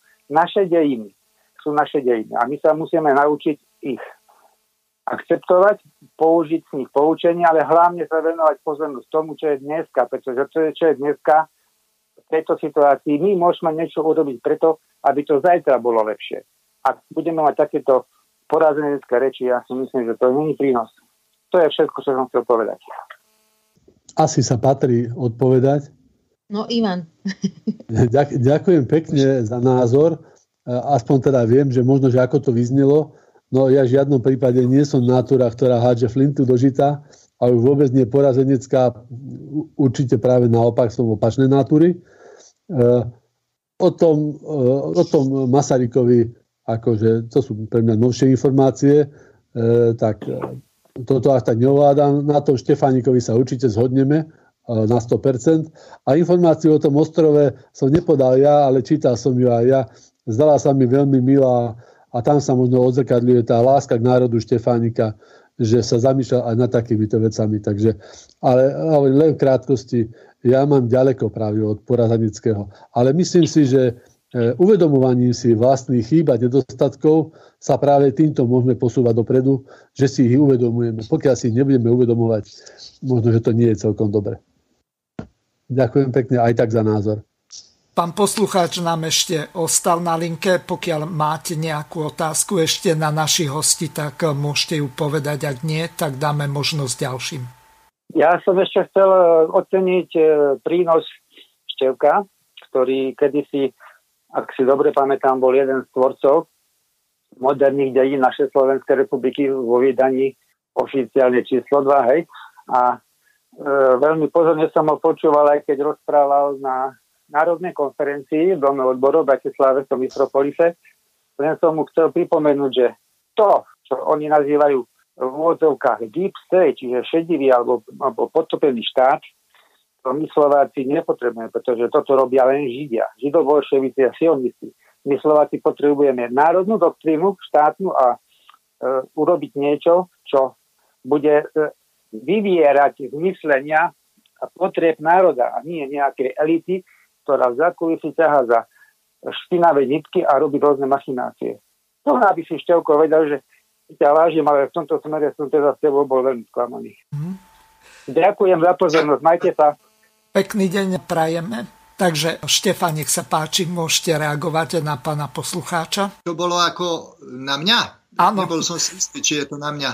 Neviem čím, som, neviem, čím som ho sklamal, to som nepochopil, ale ja som súhlasil s tým, čo hovoril, pretože to je podstata štátu. Pokiaľ národ nemá svoj štát, je objektom medzinárodného práva a druhý mu píšu dejiny. Ak národ má svoj štát, stane sa subjektom medzinárodného práva a sám si tvorí svoje de- dejiny. E, v Istropolise som hovoril o, deep, o hlbokom štáte Deep State a myslím si, že aj na Slovensku je Deep State, že máme Deep State, ale slovenský Deep State je čes, stále československý, e, čechoslovakistický a z toho vyplýva všetko to, o čom sa tu, na čo, na, čo kritizujeme a čo nás trápi. Podsta- to bude najťažšia otázka raz, ak vznikne národn- pronárodná, pro- vlastnícka vláda, otočiť čechoslovacký deep state v Bratislave. Ale to je druhá otázka, to nechcem, aby sme tu, tu teraz začali rozvíjať. Pani Višna chcela reagovať, nech sa páči. Pani Margaretka, máte slovo. Ja len som chcela pripomenúť, aby sme reagovali na tie maďarské klamstvá, ktoré sme vlastne si, alebo som teda navrhla, aby sme vyvrátili. Môžem začať ako zopakovať, alebo niektoré teda... Chcel ja... som zareagovať. No, no tak nech sa páči. Aby nám to neušlo, myslím, Aha. že tam zazneli tie dve také, nazviem, ja, ja to nazvem aponiovský rasizmus, pretože presne takto argumentoval. To bolo vlastne zrejme aj z reči Aponiho, ktorý mal hlavný prejav v Trianone, bol vedúci k delegácie a vlastne odišiel odtiaľ a nepodpisoval to len preto, lebo zbadal, že vlastne nemá nejakú šancu. On tam prišiel s takýmto stredovekým zvráteným myslením a všetci jednoducho už boli niekde civilizačne úplne inde a on si naivne myslel, že keď na druhej strane boli anglickí a, a francúzski grófy a, a šlachtici, že tu budú mať e, nejakú spoločnú reč, ale oni boli už mentálne na úplne inej výške a e, to, že e, toto zaseknutie a ten, ten rasizmus, ktorý tu vidíme e, a antislovenský a antislovanský e, súčasne, tak e, to nie je nejaká minulosť. To, to vidíme a sme svedkami aj súčasnosti. Ja si pamätám nedávno, asi desať dvanásť rokov je späť, keď e, na tých budapešťanských štadiónoch bolo, že, bol nápis v angličtine, že Slováci ste naši otroci a budete nám slúžiť a toto je naša zem a podobne. Ale čo je oveľa prekvapujúcejšie, že okrem nejakej futbalovej lúzy si takéto zvrátenosti osvojil aj ex-prezident Gantz, ktorý mal prednášku v roku deväťdesiatšesť na Oxforde a tam vlastne hovoril a opakoval mystifikáciu o kultúrnom poslaní Maďarov v Karpatskej kotline. To, že sem prišli do nejakej terra incognita, vôbec nie je pravda. Ale toto je chyba slovenských historikov, ktorí nemajú odvahu až na výnimky. Julius Hanžarík alebo profesor Ďulica, alebo naposledy teraz veľmi dobrá knižka, ktorá vyvracia tie mystifikácie, profesor Homza. Jednoducho sa treba ozvať a pripomínať, že dávno predtým tu už bola vysoko civilizovaná naša civilizácia a kultúra, ktorú ocenil aj pápež, teda Vatikán bol v tom čase kultúrne aj mocenské centrum a keď príjme Industriae Tue napríklad listinu a nazýva tam Svätopukla svojim milovaným synom jediným, tak neviem, kde tedy pobehovali tí predkovia Maďarov, či ešte boli pri donských kozákoch, ale jednoducho tu už bola Panónia, tu bolo Nitrianské kráľovstvo, ktoré práve vďaka tým českým historikom sa prekrylo názvoslovne ako Veľkomoravská ríša, ale pôvodne to bolo Nitrianské kráľovstvo alebo Zem Slovenská, alebo Slovenčina, ako sa to objavuje v starých dobových názvoch. Takže Slováci tu boli aj názvoslovne, aj zmluvami. Pôsobili tu aj nemeckí, nemeckí alebo franskí kňazi.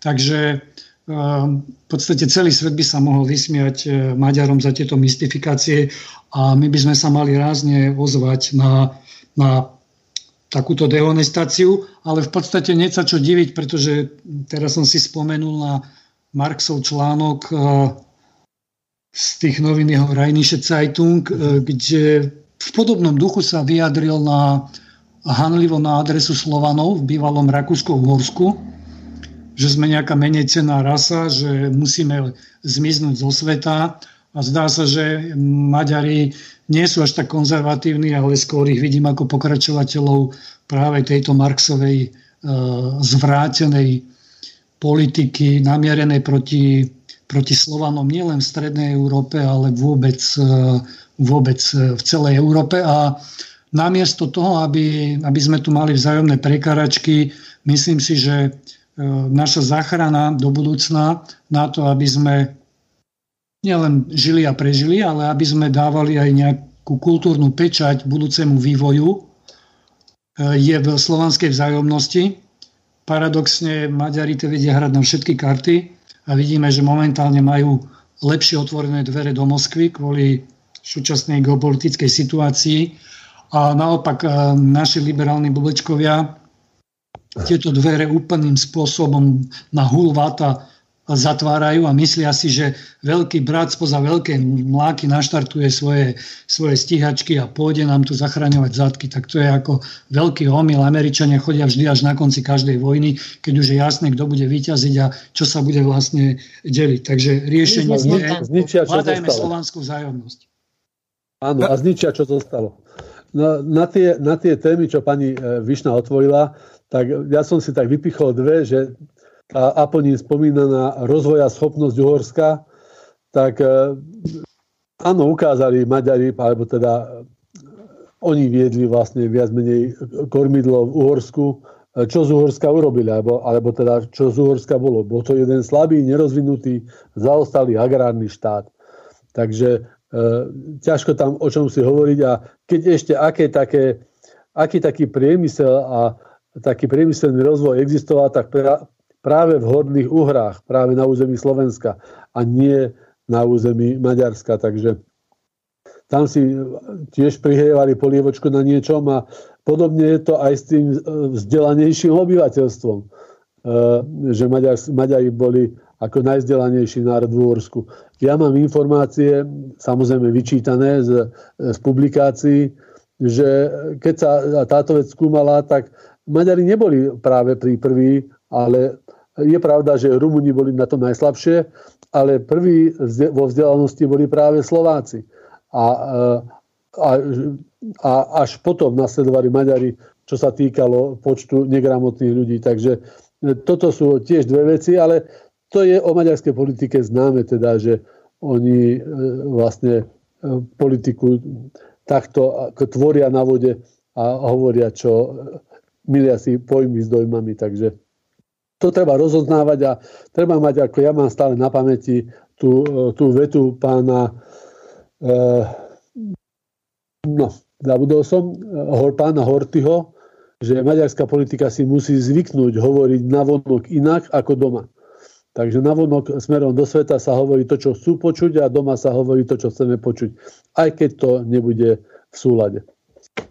To ja by som doplnil už len jednu poznámočku, ak mi dovolíte. nadviažem. Toto už naštvalo, tento, tento maďarský kultúrny rasizmus naštval už židovskú náboženskú obec v deväťdesiatych rokoch a niekto z ich predstaviteľov to veľmi jasne povedal, že aká maďarská kultúra. Celá maďarská kultúra, ktorá sa považuje za maďarsku, bola židovská. Áno. Takže tam zaznela veľmi jednoznačná uh, facka na adresu uh, maďarskej nadradenosti kultúrnej a to isté by sme mali hovoriť. My tu nejde o masu vzdelaných ľudí, ale tu ide o učencov. A väčšina tých učencov pochádzala práve zo Slovenska. Slovania. Boli sme, ako hovoríte, tou vzdelanostnou elitou. Aj keď masa ľudí možno nebola až tak gramotná, ale tá špička, to sme tvorili my, Slováci v Uhorsku. A takisto Slovensko bolo najvyspelejšou časťou Uhorska po celý čas, odkedy sem prišli, až, až do roku devätnásť osemnásť. V podstate Česi demontovali šesťstodvadsaťtri fabrík a manufaktúr zo Slovenska a odvážali ich do Česka, keď, keď vlastne vznikal, vznikal spoločný štát. Takže Maďarsko bolo a zostalo vlastne poľnohospodárskou krajinou, ale vďaka er vé há pé, že sa dohodlo, že je treba povzbudzovať ekonomicky zaostalejšie krajiny, ako bolo napríklad Rumunsko, Bulharsko, Maďarsko, išli spoločné investície, niečo podobné, ako dnes vidíme v Európskej únii. Pani Višna, do konca relácie máme už len pätnásť minút, tak teraz dám slovo opäť vám, aby ste stihli ešte povedať to, čo máte pripravené, takže nech sa páči. Áno, ďakujem, lebo vidím, že naozaj veľmi rýchlo uteká čas. Ja už len poslednú takú poznámku k tomu, čo sa častokrát opakuje, ale je to úplne smiešný argument, že maďarský štát odrezaný od mora. Ale často sa to opakuje aj naši historici, takí tí akože pseudohistorici, alebo ako ich mám nazvať. Ja nechápem toto naozaj, že už kto takýto argument je schopný opakovať ako nejaký relevantný e, relevantnú informáciu alebo argument, že maďarský štát zostane bez mora. Však Slovensko nezostalo bez mora. A čo je také, že more, že teda štáty, ktoré nemajú more, sú suchozemské, tak teraz už budú vykapú úplne, alebo že už sa stratia. No, tak to len k tomu toľko, ale chcem ešte fakticky povedať, čo už písal vlastne aj pán Hanžárik, ako sa zmenila vlastne tá retorika ohľadne Trianonu a tzv. Trianonskej traumy. Aj som ich doplnila, lebo už nejaké nové informácie máme. Takže ako sa zmenila tá retorika maďarskej propagandy smerom, teda e, v rámci Trianonu. Namiesto priamých iredentistických územných požiadaviek sa hovorí o ľudských a menšinových právach. E, vedie sa zápas o menšinové samosprávy, kultúrne autonómie, regionálne autonómie, ba už celkom jednoznačne aj o politické autonómie maďarských štatistických menšín v susedných štátoch. Už aj v oficiálnych vystúpeniach maďarských politikov sa znova ozýva trianonská krída, osobitné poslanie Maďarov v karpatskom regióne, aj fixná idea o vedúcom postavení Maďarov v karpatskej kotline, čiže známa nacistická fikcia Herrenfolku. So skrytou i celkom otvorenou podporou zahraničia začínajú niektorí predstavitelia Maďarskej republiky hovoriť o zjednotení, rozdelen- zjednotení rozdeleného maďarského národa a o možnosti pokojnej zmeny hraníc v Európe.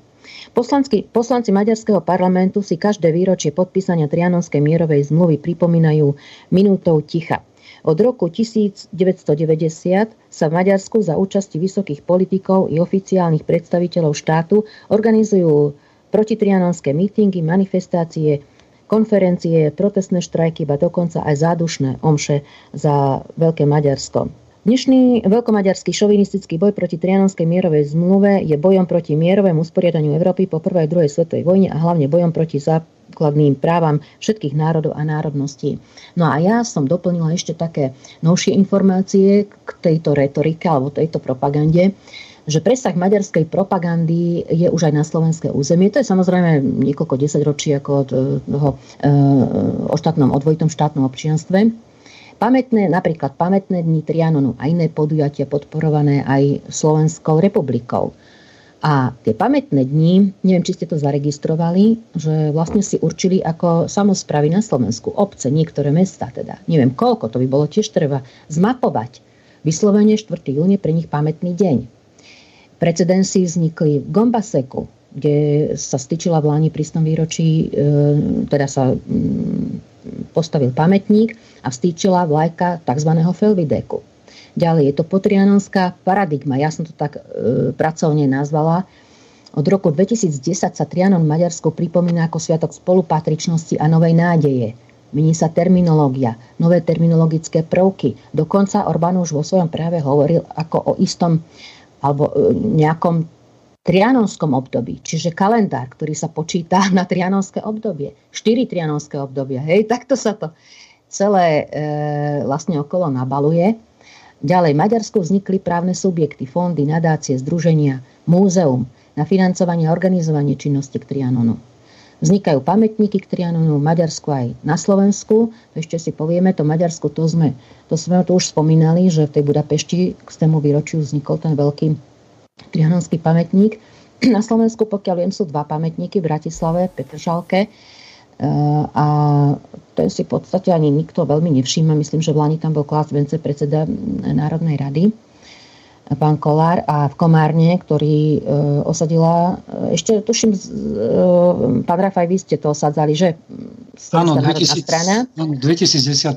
Áno, a už ten je vlastne odstranený, keď sa rekonštruoval ten kruhový objazd, tak niekde, niekde v sklade určite je. No a ešte spomeniem aspoň to, čo som ja tak vypichla, že um, málo sa o tom hovorí, takže som dosť musela hľadať tie údaje od našich historikov, ale všeobecne samozrejme sa o tom nehovorí. Aké boli dôsledky a straty vlastne na slovenskej strane tej potrianonskej maďarskej politiky až dneš, dneš, podnešok? Bola to kultúrna genocida slovenskej, ale ostatných menšín Maďarsku. Od Potrianonu až podnešok. To sme už hovorili o tých štatistikách v Maďarsku. Doposiaľ nevrátené kultúrne pamiatky a rôzne historické artefakty. Sústavné etnické napätie, požiadavky maďarskej menšiny, exteritoriálna legislatíva, provokácie z Maďarska, aj štátne, štátne reprezentácie, máme niekoľko. Sústavné trvalé nedodržiavanie zmluv a dohôd. Takže ja si myslím, že toto má nový obrat, jak som spomínala, tú paradigmu, takže ono sa tak ako keby nový dých dostávala táto trianonská tzv. Trauma alebo problematika. A máme tu čo dočinenia naozaj s sofistikovaným, podprahovým um, takou informačnou propagandou, aj samozrejme činnosťou, ktoré je veľmi, veľmi podporované um, rôznymi nadáciami, ako som už spomínala. A už absolútne nerešpektuje štátne hranice. A jednoducho naša strana vôbec nie je schopná nejako reagovať na to, nejako nereflektuje. Posledný taký e, absurdný počin bol e, v Lani predsedu vlády, kedy e, akúsi spoluprácu chcel, neviem, čo to znamenalo, takto sa absolútne nepristupuje k tejto problematike, keď povolal na spoločné spoločné pripomenutie z toho výročia Trianonu menšinových politikov. Asi si spomínate, keď doniesli nakoniec to aj to nešťastné memorandum a celé to skončilo fiaskom. Čiže jedna jediné, čo, čo to bolo, bolo dobré, podľa mňa, bolo, že má teraz pán Matovič má teraz nejaké argumenty. Ale, alebo, alebo neviem, na čo to vlastne celé bolo dobre, ale malo to absolútne nezmysel. Takto sa k tejto problematike nepristupuje. Ale súhlasím s pánom Hanžarikom, lebo som tu už nie iba ja hovorím o týchto veciach, samozrejme, ale máme tu aj našich historikov a ďalších odborníkov. Čo by sme mali vlastne robiť v tejto veci? Už sme tu spomínali nejaké riešenie, nejaké opatrenia. Samozrejme, že mali by sme si tento deň podobne ako Rumunsko. Tak takou podobnou cestou by sme mali ísť. Ale je to absolútne politická neschopnosť naša, aj, aj nevôľa. A píše tu teda pán Hanžárik, že nepochopenie vážnosti tohto problému a laxný prístup k tejto životne dôležitej otázke aj u predstaviteľov proslovenských politických strán nám doteraz spôsobil vážne politické i ekonomické škody a vyžaduje si urýchlené a účinné kroky k náprave, okrem iných aj zvýšené úsilie o pravdivé informovanie svetovej verejnosti o skutočnej podstate trianonského usporiadania Strednej Európy. Ide totiž doslova o mier v tejto oblasti Európy a o sebaurčovacie právo pre všetky tieto národy, ale v prvom, v prvom rade o štátnu existenciu Slovenskej republiky. Takže toľko na záver aspoň. Pán Pavlov, pokiaľ máte... Dalo by sa, dalo by sa o tomto veľa hovoriť. E, napríklad, že vyhra, vyhrali sme spor o vodné dielo Gabčíkovo, ale nikdy sme nepožiadali maďarskú stranu, aby uhradila, uhradila e, financie, ktoré sme v tom spore vyhrali. Však oni by nám mali platiť sto milióny eur. Zaplatili obrovské sumy, neviem presne, ale desiatky miliónov eur Rakúsku, pretože rakúske stavebné firmy začali stavať Nagymaros a keď Maďari vypovedali tú zmluvu, tak tie rakúske firmy si žiadali za odstúpenie od zmluvy odškodné a oni zaplatili obrovské milióny.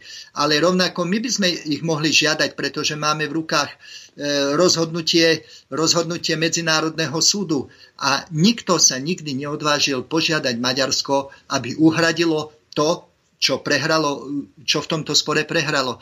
Takže je to, naozaj je to kontinuum v našej, v našej politike a je to taká troška neschopnosť v medzinárodnej politike fungovať medzinárodno-politicky, ale možno, že potrebujeme získať tie skúsenosti z medzinárodnej politiky a vplyv v tých diplomatických kruhoch, pretože to je tiež e, e, žolík, ktorý máme v, ruka, v rukáve zmluvu o vodnom diele Gabčíkovo-Nagymaros, ktorú sme vyhrali a, a ako víťazi si môžeme, ako víťazi tej, tohto zmluvného sporu si máme požadovať odškodné. Napríklad. napríklad. Mm-hmm.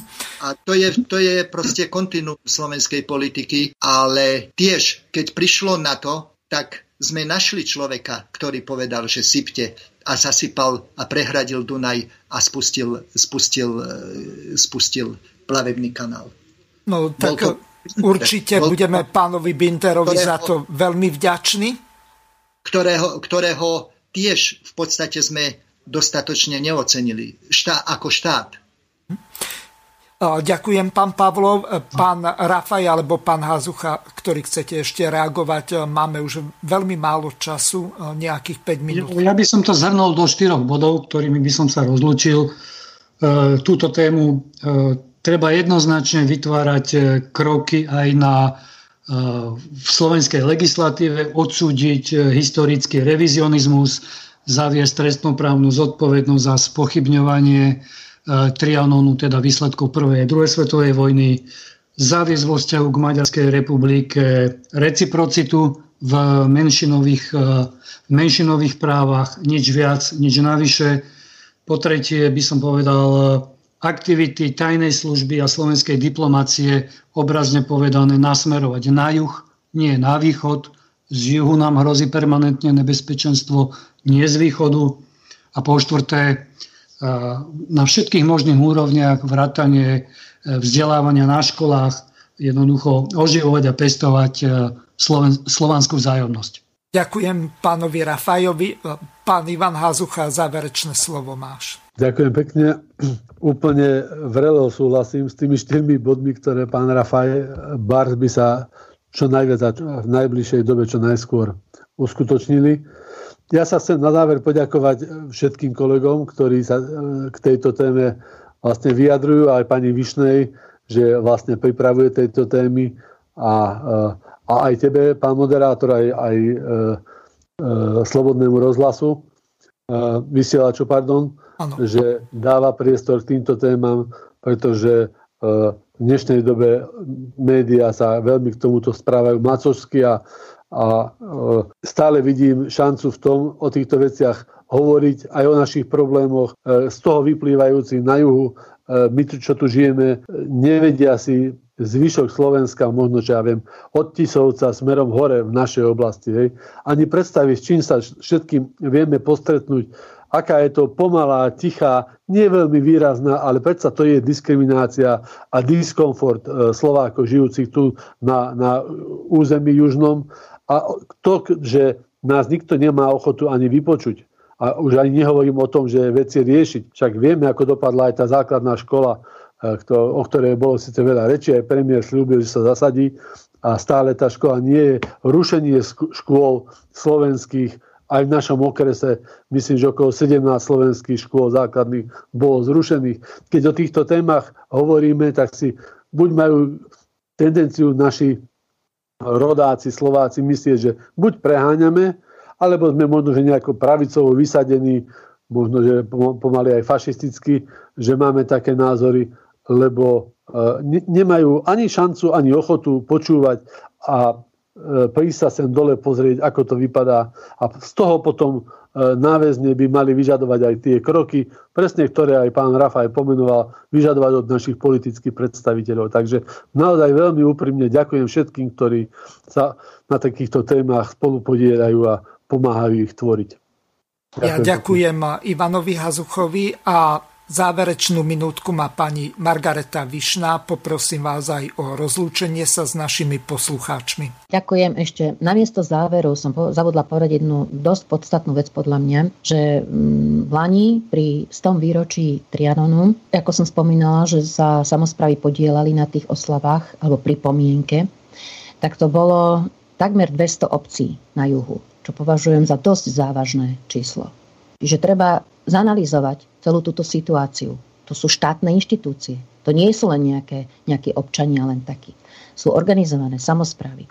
No a samozrejme ešte som chcem doplniť, že chýba nám vyslovene rámcový dokument národnostnej politiky. Čiže kam ten by určoval vlastne aj tú legislatívu, ktorú spomínate, pán Rafaj, že od niečoho sa musíme odraziť, od nejakej hlavy, od nejakého rámcového dokumentu, kde sa potom budú rozmieniať na drobné všetky tie, tie časti tej, tej, toho dokumentu. Takže ďakujem za pozornosť a na budúce. Do počutia. Ja sa tiež lúčim s pani Margaretou Višnou, s pánom Ivanom Hazuchom, s pánom Rafaelom Rafajom a s pánom Štefanom Pavlovom. Teším sa na ďalšie relácie s vami a pripomeniem ešte našim poslucháčom, že zajtra sú politické rozhovory s Pavlom Nemcom, tak vás pozývam počúvať túto reláciu. Jej začiatok je o sedemnástej hodine tridsať minúte. Do devätnástej hodiny tridsať minúty budeme hovoriť o aktuálnych politických udalostiach doma aj v zahraničí, takže teším sa na veľmi zaujímavú diskusiu a debatu. Lúčim sa s našimi hostiami a všetkým prajem príjemné počúvanie ďalších relácií a takisto aj všetko najlepšie v dnešný deň, ktorý je, ako som zabudol povedať, Medzinárodným dňom nefajčiarov. Zajtra máme Medzinárodný deň detí, takže si pripomenieme aj túto zaujímavú udalosť. Takže ešte raz všetko najlepšie, do počutia. Vysielací čas dnešnej relácie veľmi rýchlo uplynul, tak sa s vami zo štúdia Banská Bystrica juh lúči moderátor a zvukár Miroslav Hazucha, ktorý vás touto reláciou sprevádzal. Vážené poslucháčky a poslucháči, budeme veľmi radi, ak nám zachováte nielen priazeň, ale ak nám aj napíšete vaše podnety a návrhy návrhy na zlepšenie relácie, lebo bez spätnej väzby nebudeme vedieť relácie zlepšovať, za čo vám vopred veľmi pekne ďakujem. Do počutia. Táto relácia vznikla za podpory dobrovoľných príspevkov našich poslucháčov. I ty sa k nim môžeš pridať. Viac informácií nájdeš na w w w bodka slobodnyvysielac bodka es ka. Ďakujeme.